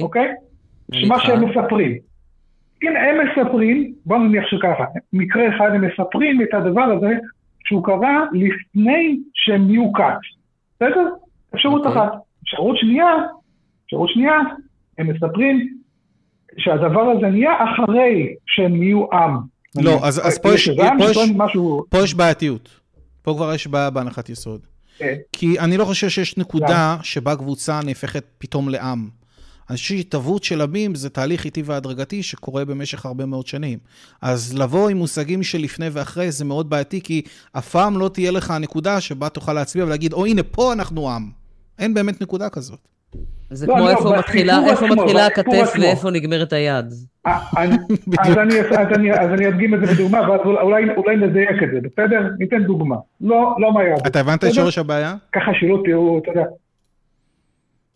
אני הבנתי, ואז אני אתן לכם דוגמה שתבין גם למה התכוונתי. אבל בוא נעשה התקדמות, בוא תתחיל מהסוף פשוט. כן. בוא תתחיל מהסוף. אין בעיה. אני כשניתן את הדוגמה הזאת, בתור ממש בקצרה, מדובר על מלחמת טרויה. בסדר? איליאדה אודיסאה, מלחמת טרויה. בסדר? אז באמת יש שם כל מיני דברים, יצורים מוזרים, קלופ ווטאבר, בסדר? אבל היה מלחמת טרויה, האם זה אמת היסטורית או לא? אז הרבה, מאות בשנים, היסטוריונים טענו שזה המצאות של הומרוס. עד שמצאו ראיות ארכיאולוגיות. כן, אבל רגע, בסיפור עצמו, היה עם יווני או לא היה עם יווני? נכון שזה היו הרבה שבטים כאלה, אבל בתור עם אפשר להגיד שהיה עם יווני גם בתוך הסיפור עצמו. הסיפור עצמו אומר שהיה יווני מלחמו נגד טרויה. אבל אף אחד לא אומר שלא היו יוונים, אמורים שלא היה טרויה. זה כמו להגיד ספיידרמן וניו יורק. המקור שלו מיוון. המקור של הסיפור מיוון, נכון? עזוב רגע את טרויה. אז יוונים מספרים על עצמם ככה, נכון? השאלה היא ככה. האם הסיפור שהם מספרים קרה לפני שהם יהיו יוונים, עם יווני או אחרי? התשובה היא שזה אחרי. אני לא יודע אם הייתי... אבל השאלה שאותי מעניינת, האם הסיפור קרה? יפה. אז לפי ההיגיון הזה, יותר סיכוי שהוא קרה. עכשיו, את זה לא אני כותב, את זה כותב רבי יהודה הלוי, בערך לפני 1,000 שנה. ועוד לפני שידעו אם טרויה הסיפור הזה נכון או לא נכון. רק תן לי לראות אם הבנתי את הטענה. הטענה היא שאם עם מתאר אירוע מכונן שהוא קרה לפני, זה מעלה את הסבירות שהוא נכון, ואם תאר אותו אחרי, זה מוריד את הסבירות. אוקיי? זאת הטענה? אם בסיפור עצמו שהעם מספר, העם היה קיים, יותר סביר שהסיפור הזה נכון. כן. דוגמה נגדית, סיפור של המורמונים. כל מה שמסורים בפנים למראה. בוא רגע נעשה סדר, בסדר? שנייה, בוא נעשה סדר. אני לא מסכים איתך, בסדר? ואני אסביר לך דבר ראשון מה הבעיה שלנו. לי ולרן, רק לצורך הדיון, אני באופן אישי ממש מתירן. אין לי בעיה לקבל שטרויה הייתה קיימת, שנפוליאון היה קיים, שיוליוס קיסר היה קיים, שאברהם היה קיים. זה פחות מעניין אותי שאנשים היו קיימים, או שמלחמות בין בני אדם קרו, כי אין בזה שום דבר מיוחד, אוקיי? הערך בעיניי ללהאמין בזה או לא להאמין בזה, על החיים שלי, הוא לא כל כך משמעותי, אוקיי? אז אני אתן לך מראש, בבקשה, קרה והיה, בסדר? הבעיה שלי ושל רן זה שיש לנו פשוט שתי סלסלות שונות לאירועים. יש לנו סלסלה של טבעי ויש לנו סלסלה של על-טבעי. ופשוט כל סלסלה מבחינתנו דורשת סף ראייתי אחר לגמרי. זה לא מעניין אותי בכלל אם זה קרה לפני ההתאבות של העם, אחרי ההתאבות של העם, באופן אישי זה לא מעניין אותי. ברגע שאתה מדבר איתי על אירועים על-טבעיים, שאין לנו שום ראיות במציאות שדברים כאלה יכולים לקרות, של מטה שהופך לנחש, ים שנפתח לשתיים, אוכל שנופל מהשמיים, אתה מציב פה סף ראייתי כל כך גבוה, ששום סיפור של אף אחד פשוט לא יכול להספיק. כי לא רק זה, אנחנו גם יודעים שאנשים ממציאים סיפורי אגדות, ממציאים אלים, ממציאים דתות, והם גם מאמינים בזה במשך אלפי שנים, ולראיה שאתה, אני מאמין, לא מאמין בנצרות, באסלאם, בהינדו ובשאר הדתות בעולם. אז אנחנו משחקים פה משחק אחר לגמרי. כן, אבל נכון, זה נכון שזה לא 100%, אבל אתה יודע, זה לא 0%. כל אמת היסטורית היא לא 100%. אבל אני אומר, ברגע שאנחנו משחקים... ודאי שזה יותר סביר מלא סביר, זה... לא, בוודאי ש... רגע, חשוב, אם תוכל להביא... לא, רגע, בואי נתן לך דוגמה. אז בסוף כן הלכת על הר סיני. אנחנו מדברים על הר סיני פה, לא? אנחנו מדברים על הר סיני, לא? בוודאי, הר סיני זה דוגמה נגיד. לא, אבל אתה אמרת שאתה... אמרת לי שאתה... אמרת שאתה לא הולך להר סיני, בסוף כן הלכת להר סיני, אז אני צדקתי, אבל בסדר. לא הלכתי לסיני כשאמרנו, כן. לא, אבל ידעתי שזה הנקודה בסוף, בגלל זה הייתי בוא להתחיל מהסוף, היית פשוט יכול להתחיל להגיד הר סיני ולהסביר את הסיפור על הר סיני, והיינו חוסכים את כל הסיפור הזה שעשינו פה. אבל אני אומר דבר פשוט, אוקיי? האם זו עובדה שבני אדם בעולם, קהילות, קבוצות, אוכלוסיות, ממציאים סיפורי אגדות, סיפורים עלילים, סיפורי מיתולוגיה, וגם מאמינים בהם? תן דוגמה, אני לא יודע למה אתה מדבר. אני חסר סיפורים? אתה לא מודע לזה שבני אדם המציאו מעל 4,000 מילים במהלך ההיסטוריה האנושית? אתה לא מכיר את כל הסיפורי האגדות והמיתולוגיה שאנשים המציאו? המיתולוגיה היוונית, המיתולוגיה המצרית, המיתולוגיה הבבלית, המיתולוגיה האשורית? טוב, פה יש פה נושא עדין. לא, אבל אני אומר, יש פה עובדה נצפית. יש פה לדבר על זה שבן אדם משתחווה, זה דבר שמשתחווה לפסל, אני מאמין זה המצאה, נכון. לא, אבל רגע, אני לא נכנס כרגע, יש פה עובדה נצפית יש פה תופעה נצפית שבה בני אדם ממציאים דתות, ממציאים אלים, ממציאים סיפורי מיתולוגיה ומאמינים בזה. זו תופעה גלובלית, זה קורה בכל העולם. אתה מסכים איתי? אני מסכים, אוקיי. יפה. אז יש לי... מעולה. אז יש לנו אלפי מקרים מתועדים שמבחינתך אלה סתם מקרים מומצאים. אתה לא מאמין שישוע המשיח, נכון? לא. אתה לא מאמין בסיפורים של ההינדו, שברמה, האל ברמה, רמה נלחם בשד רבנה והציל את סאטי, אתה לא מאמין בזה, זה סתם אגדה שאנשים המציאו. נכון? זה נקרא דין, אני אגיד לך למה. אתה לא מאמין בהינדו, נכון? אברהם אבינו כשהוא שולח. רגע, אתה לא מאמין בהינדו, זה הבא, מעולה, אז אתה לא מאמין מסתם בסיפור בריאה של ההינדו. אז אתה מסכים איתי שיש אלפי... אז זה לא משנה, אם אתה מאמין ביהדות, אוטומטית אתה לא מאמין בהינדו, כי לסיפורים שסותרים אחד את השני. אז אתה לא יכול להאמין גם וגם, זה אוטומטי. אז זאת אומרת, יש פה תופעה... אני אשאל אותך שאלה כאן... שנייה, אני אסיים את ההסבר כפיר. רגע, שנייה, אני אשאל אותך שאלה לגבי זה. רק אני אסיים את ההסבר, יש פה תופעה נצפית, שבה בני אדם המציאו אלפי סיפורים והגדות, ואז בכפיר ואומר לי, לא, לא, לא, לא, במקרה שלי, איפה שיש מטה שהופך לנחש, זה הנכון, זה מכל אלפי הסיפורים המומצאים, דווקא אני נולדתי לסיפור שהוא הסיפור הנכון. וזו שאלה של סבירות, אני שואל את עצמי, האם סביר במקרה של כפיר, ששם הוא באמת כפיר נולד לסיפור הנכון, או שכנראה גם מדובר בסיפור מומצא, כמו אלפי הדוגמאות האחרים שיש לנו. אני חושב שהתשובה השנייה היא הרבה יותר מספקת לאדם עצמו. יש לנו עכשיו רגע, אחרי שקבענו את העקרונות האלה, אז בוא נבדוק את כל סיפור שאתה אומר, לפי האמות המידה האלה. בבקשה. אז הנה, אם יש משהו שהוא היתרדוקסי למציאות, זאת אומרת, הוא לא בעולם המושגים שלך. כן? אז בבקשה, תגיד לי, איזה מסיפורי הבריאה, שאני לא מכיר, אולי אני באמת לא מכיר, אבל תגיד לי מה היתרדוקסי לעולם המושגים, בסיפורי הבריאה שאמרת של דוגמה של ההינדו, אני פשוט לא מכיר אותם, אבל תגיד לי.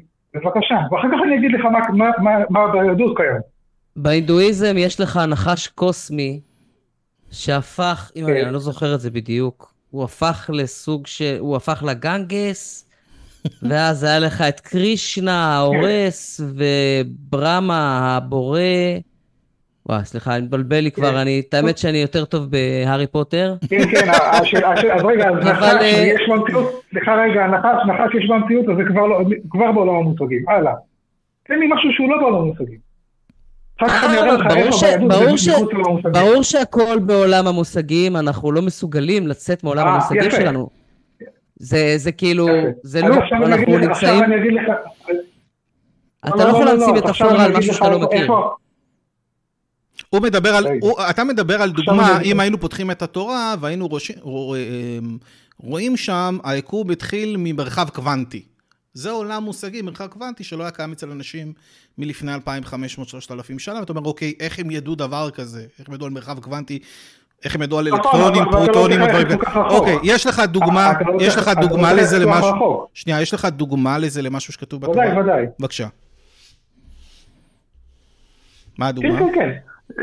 ודאי, כאשר אין דוגמה, למיטב ידיעתי, אין אף סיפור בריאה שבו האינסוף פונה לסופי. האינסוף מה? לא הבנתי? המגמה היא הפוכה, שהסופי פונה לאינסוף. אוקיי, זאת אומרת, שיש לך... אני על מיוט? לא, לא אתה, רן. לא? עכשיו שומעים אותך. כן, חזרת אלינו, רן. התנתק פה הקבל. לא הבנתי איזה עולם... אני גם לא מבין מה... לא הבנתי... בוא נעשה שוב. אני אומר, אין לך בעולם המושגים של לפני 3,000 שנה, אף סיפור, אולי תסתוב אותי, בסדר, אולי תמצא לי משהו אחר, אבל למיטב ידיעתי, אין לך אף סיפור שבו האינסוף פונה לסופי. איפה כתוב בתורה האינסוף? לא. איפה כתוב בתורה לגבי האינסוף? רק שאלה. אבל היה מושג של אין סוף וסופי. אבל אין פה שום דבר שהוא... רגע, שנייה, יש פה... שנייה. איפה? מה הולך פה? שנייה. אין פה... האם בן אדם... לא כתוב שם אין סוף. האם בן אדם מלפני 3,000 שנה היה יכול לחשוב על מושג של אין סוף? כן, בבקשה. האם בן אדם מלפני 3,000 שנה... שנייה. כן, התשובה היא כן. האם בן אדם היה יכול לחשוב על מושג של משהו סופי? כן, נכון? כן. מעולה. איפה יש פה משהו, איפה יש פה משהו שהוא מחוץ לעולם המושגים של בן אדם שחי לפני 3,000 שנה? אוקיי, אז כל העמים לפחות בסביבה. לא, אבל זה כבר לא קשור לטיעון. לא, רגע, זה כבר טיעון אחר לגמרי. אתה מדבר על טיעון מן המיוחדות, כי יש לך סיפור מיוחד, אז הוא נכון. זה טיעון שונה לגמרי מעולם מושגים.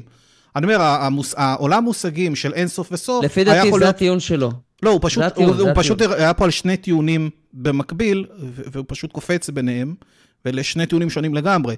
הטיעון אין עם אחר שיש לו את הסיפור הזה. זה טיעון מן המיוחדות, אבל זה לא מחוץ לעולם המושגים. הוא דיבר בהתחלה על עולם המושגים של אנשים שחיו לפי 3,000 שנה. המושגים של אין סוף, המושגים של אין סוף וסוף, היו קיימים לאנשים לפני 3,000 שנה, ולכן פה שום דבר שיוצא מעולם המושגים שלהם. אבל אם הייתי פותח בתורה ספר... כן, נכון, מה לא קיים, אבל סליחה, מה לא היה קיים? רגע, תן לי שנייה להגיד ממש משפט תבין, מה לא היה קיים? זה שהאינסוף פונה לסופים מיוזמתו. אז בסדר, אז זה טיעון אחר, בסדר, אבל אין שום תרבות. אין חוץ לעולם המושגים. שנייה. אין דבר כזה. אין שום... באף תרבות. זה לא מעניין, זה טיעון מן המיוחדות. אין אף תרבות בעולם שהיה לאל בשם רמה, שניצח את השד רבנה, ורמה הציל את האל הסאטי. אין שום דבר כזה בשום תרבות. אז הופך את האינדו לנכון? לא, זה שנייה, אתה נכנס לי בדברים, אתה נכנס... אין דת אחרת עם הקונספט של שילוש קדוש גם, זה כאילו, זה לא... זה בדיוק, זה הטיעון, כפיר, אני רוצה לסיים את המשפט. סליחה רגע, סליחה, השילוש הקדוש... כפיר במיוט, כי כפיר לא מאפשר לסיים משפט. אוקיי, הם גנבו את השילוש הקדוש מאפשר, בסדר, זה לא ייחודי לנצרות, זאת לא הנקודה. שנייה, כפיר, אני רוצה להוריד אותך ממיוט, כי אני הייתי באמצע הסבר ופשוט התפרצת באמצע. אני רוצה לעשות פה סדר בשיחה, כי זה אחד השיחות הכי מפוזרות שהייתה לנו פה, לדעתי, בתקופה האחרונה. כפיר, הורדתי אותך ממיוט, אני רוצה לסיים את ההסבר שלי. אני פשוט הרגשתי שהטיעון שלך הלך לשני כיוונים, זאת אומרת, ניסית לבסס שני טיעונים במקביל, שהם לא משיקים אחד לשני. עולם המושגים של סוף ואין סוף, היה קיים לבן אדם מלפני 3,000 שנה. אין פה שום דבר שהוא מחוץ לעולם המושגים. אם הייתי פותח את התורה, והייתי קורא שם שיש אלקטרונים ופרוטונים והשמש זה קור של היתוך של אטומים, זה באמת נמצא מחוץ לעולם המושגים של אנשים לפני 3,000 שנה, ואז הייתי צריך לשאול, וואו, איך היה להם את הידע הזה? זה מעלה תהיות. לא הצגת שום דבר שמחוץ לעולם המושגים. ודבר שני, הטיעון של... אבל אני מסביר מה מחוץ לעולם המושגים. אני באמצע. אבל אני יוצר אותך. סליחה. והנושא השני, שזה בכלל טיעון אחר לגמרי, זה שזה טיעון מן מיוחדות. זאת אומרת, אין שום דת בעולם, אוקיי, שיש לה סיפור דומה לסיפור היהודי, ולכן איכשהו, אני לא יודע איך, זה הופך את הסיפור היהודי ליותר סביר. וזה כשל כשלעצמו, כי זה טיעון מן המיוחדות. עצם העובדה שהסיפור שלך מיוחד, בשאר סיפורים אחרים, לא הופך את ההסבר שלך ליותר נכון. זה רק מה שרציתי להגיד, בבקשה, תמשיך. אוקיי, אז בוא נתחיל אחד. בחוץ לעולם המושגים זה לא האינסוף והסופי, זה היה. מה שבחוץ לעולם המושגים זה האפשרות שהאינסופי יפנה לסופי. זה מחוץ לעולם המושגים, זה לא יעלה על הדעת. אני לא רואה איך זה מחוץ לעולם, אני לא רואה איך זה משהו מחוץ לעולם המושגים, אני מצטער. בבקשה, תביא דוגמה נגדית. תביא לי דוגמה לרמה, תביא לי דוגמה לסיפור של רמה, אנחנו במעגלים. חבר'ה, שנייה, אנחנו גם נכנסים פה לעובי הקורה על פרש, שאנחנו בכלל צריכים מראש להדגים, מה זה היה? סליחה, ברח לי קו המחשבה. איפה היינו? היינו ב... אז יש פה שני דברים, אחד, יש פה שני דברים. אחד, לא נתתי פה איזה משהו מיוחד ליהדות, כמו שהצגת את זה, נתתי לך עיקרון, זה לא אני נתתי כמובן, זה רבי יהודה הלוי, הוא נתן לך שני עקרונות שהם גנריים לחלוטין. אנחנו צריכים אבל להדגים, אנחנו צריכים להדגים שהעקרונות האלה נכונים, עכשיו נזכרתי. מי אמר ש... נכון, והתגמר. שוב, מי אמר שייחודיות של סיפור או שמה שזה לא יהיה מגדיל את הסבירות שהסיפור נכון? זה היה הטיעון המקורי שלך, אם אני זוכר נכון, שזה מגדיל את הסבירות שמשהו נכון. אנחנו לא יודעים את זה. אז משהו שהטיעון הזה, קשור לטיעון הראשון, שאם משהו הוא בעצם לא משהו שהיית יכול, שהוא לא בעולם המושגים שלך שהוא יכול לקרות, אז הסיכוי סביר שלא המצאת את זה. או שזה מחד לא קיים שם. מה? הטיעון הוא בעצם אומר שאתה לא תמציא משהו שאתה בכלל לא יכול להמציא, אתה יכול להמציא רק דברים שאתה יכול להמציא בעצם, זאת אומרת אם יש לך משהו... נכון. נכון. אבל אין פה שום דבר שאתה לא יכול לא להמציא. אין פה שום דבר שהוא... אני לא יודע, צריך להוכיח שזה נכון. אני אומר, מתי שהוא מישהו חשב על הקונספט של, לא יודע מה, של חדי קרן. כל מושג שהוא התפתח מתישהו. כן, אני אומר, כאילו, מתישהו, אני אומר, אנשים לא חשבו על מושג, זה היה מחוץ לעולם מושגים של אנשים חד קרן, מתישהו מישהו המציא את הקונספט של חד קרן.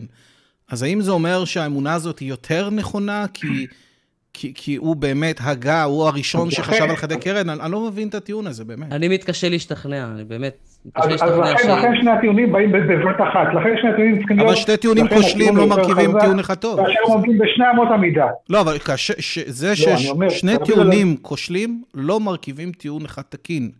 בשני המקרים זה לא עובד. לא הבנתי מה הקשר... הבנתי, איך מה שאמרת עכשיו קשור למה שאני אומר, באמת שלא הבנתי. כי אני אומר, נכונות... לא שני טיעונים חופשיים. כן, הנכונות של טענה לא נקבעת לפי כמה היא מקורית, כמה היא ראשונית, כמה היא מחוץ לעולם מושגים של אנשים, כל אלה זה כשלים לוגיים. רגע, מה שרבי יהודה הלוי אומר, שצריך את השילוב של שניהם. אבל שני כשלים, שני כשלים, הבנו שזה מה שהוא אומר, עכשיו תדגים, כן, רק תדגים שזה מה שזה נכון. לכן אני אומר, תביא דוגמה נגדית. לכן אני אומר, תביא דוגמה נגדית. אבל אני לא טוען את הטענה, אני טוען שזה לא בהכרח, אתה זה שצריך להראות לי שזה כן בהכרח, לא אני זה שצריך להראות לך שזה לא בהכרח. אז הראיתי לך דוגמה. מה אתה רוצה, שאני אביא לך את כל הדוגמאות בעולם? כדי להרשים אותנו... לא, הבאת לי דוגמה. אם לא דוגמה נגדית, רגע, אבל הבאת לי דוגמה, לא הבאת לי הסבר. מה שאני רוצה לדעת זה הסבר, למה זה הכרח? למה מאלף אתה מגיע... איך מאלף אתה מגיע לבית בהכרח? איפה ההיגיון בטענה? איפה ההיגיון בטענה? כן, אני מחפש איך מגיעים מאלף לבית בהכרח. ואז אפשר לבסס מה שאמרת קודם. אלף לבית לא קשורים, שתי הטענות לא קשורות. שני אמות המידה אינן קשורות. לא, אני אומר, א' זה שתי אמות המידה, ב' זה הסבירות הגבוהה. הסבירות הגבוהה? כי יש מקרים היסטוריים, כבר יש הוכחה למקרים היסטוריים, שזה עובד בהם, ואין הוכחה נגדית, אני לא מצאתי הוכחה נגדית לדבר הזה, באמת. טוב, אני חושב שזה... רגע, אני לא יודע אם יש מספיק מקרים בשביל לעשות סבירות, אבל טל תסכם. כפיר, אני חושב שזה סיבה ממש גרועה לחשוב. אני חושב שזה סיבה ממש גרועה לחשוב שמשהו נכון. אחד, אני לא חושב שהדגמת משהו שמחוץ לעולם המושגים, מה שכן הדגמת, זה סוג של ראשוניות. יכול להיות שהיהודים היו הראשונים שחשבו על הקונספט של אין סוף שפונה לסוף, או אני לא יודע בדיוק, לא הבנתי מה אמרת שם, אבל בעצם העובדה שקונספט הוא ראשוני, לא אומר לנו שום דבר להאם זה נכון, כי אנחנו יכולים למצוא מלא סיפורי אגדות שהם היו ראשוניים, זה לא אומר לנו שום דבר על האם הם נכונים, כדי... תן לי דוגמה אחת. שנייה, כפיר, אנחנו בסיכום שיחה, שנייה. אני אתן לך לתת את המילה האחרונה, אבל שנייה. ושוב אני אומר, כדי שתרשי... אתה יודע, יש פה קטע הזוי. אתה מדבר איתי על יוצר ליקום, שצריך להיות לו אינטליגנציה אינסופית, אוקיי? ואני אומר, הדבר הכי טוב... הדרך הכי טובה שהוא נתן לנו לראות שהוא קיים, ושבאמת האירוע שמעמד הר סיני באמת קרה, ומטה הפך לנחש וכל זה, זה שכפיר יבוא וישחק על עולם המושגים שעל אנשים לפני 3,000 שנה, ומשם יצטרך להסיק שאולי באמת זה קרה. זה נשמע לי כל כך אבסורד, זה נשמע לי כל כך לא הגיוני, זה נשמע לי כל כך... לא, זה לא היחידה היחידה, זה רק שרבי יודע... לא, אבל אני אומר, זה כל כך מגוחך. אם אתה רוצה להרשים אותנו, אנשים ספקנים, אנשים שאכפת להם האמת, תפתח את ספר התורה ותראה לי שכתוב שם פרוטונים, אלקטרונים. תראה לי שאנשים בלפני 3,000 שנה ידעו דברים שהם לא יכלו לדעת. שנייה. זה שני דומיינים שונים. לא, זה לא... לא, לא, הכוונה שלי... לא, אנחנו מדברים על עולם מושגים. עולם של פרוטונים, עולם של אלקטרונים, עולם של הדברים מהסוג הזה, זה באמת ידגים שהיה להם עולם מושגים שהם לא יכלו לדעת. וזה באמת ירשים, ועד שאין לך דבר כזה, זה פשוט לא מרשים. אוקיי, הבנתי. מי ממציא אינדוקציה?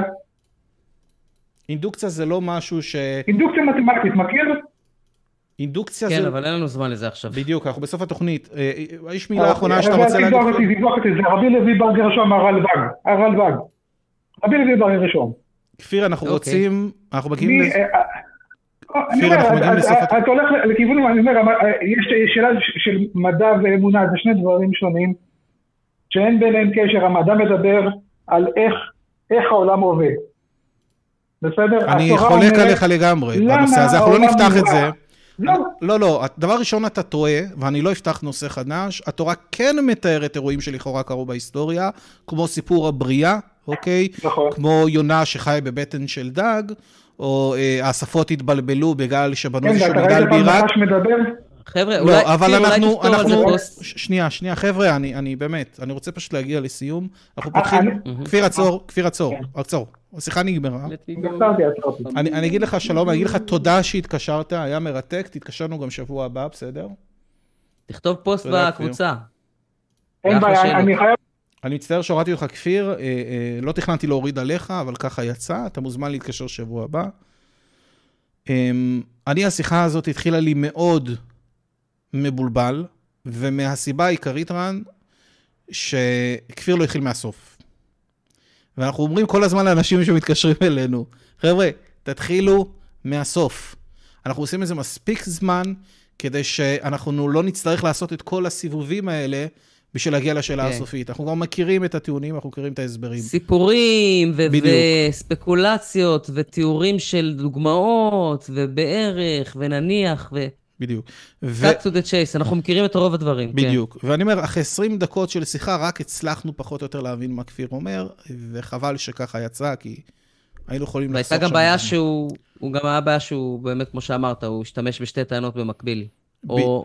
החליף ביניהם. אני לא רואה פה משהו שהוא מחוץ לעולם מושגים, סוף ואין סוף, לא רק שזה לא כתוב בתורה בשום מקום, אני לא יודע איפה כתוב סוף ואין סוף בתורה, לגבי הסיפור של הבריאה, זה כנראה משהו שמגיע בפרשנות, אבל אני לא חושב שמושג של סוף ואין סוף, זה משהו שבן אדם לא יכול להבין אותו מלפני 3,000 שנה. אני עדיין לא מצאתי את ההבדל בין הטיעון שלו לטיעון לקשר מהמיוחדות, כמו שאמרת, אנחנו הדת היחידה שאיקס. בדיוק, אנחנו הדת הראשונה שעשינו משהו. העם הראשון, היחיד ש-X. אז, בדיוק. כל הכבוד לכם. אני אומר, עצם העובדה, שוב, שהעם התחיל איזושהי מסורת ראשונית, או שרעיון ראשוני, לא בנו שום דבר על האם זה נכון. זה כל מה שאני אומר. טוב, היה לי ממש כיף, רן. אתה יודע כמה כיף לי להנחות איתך.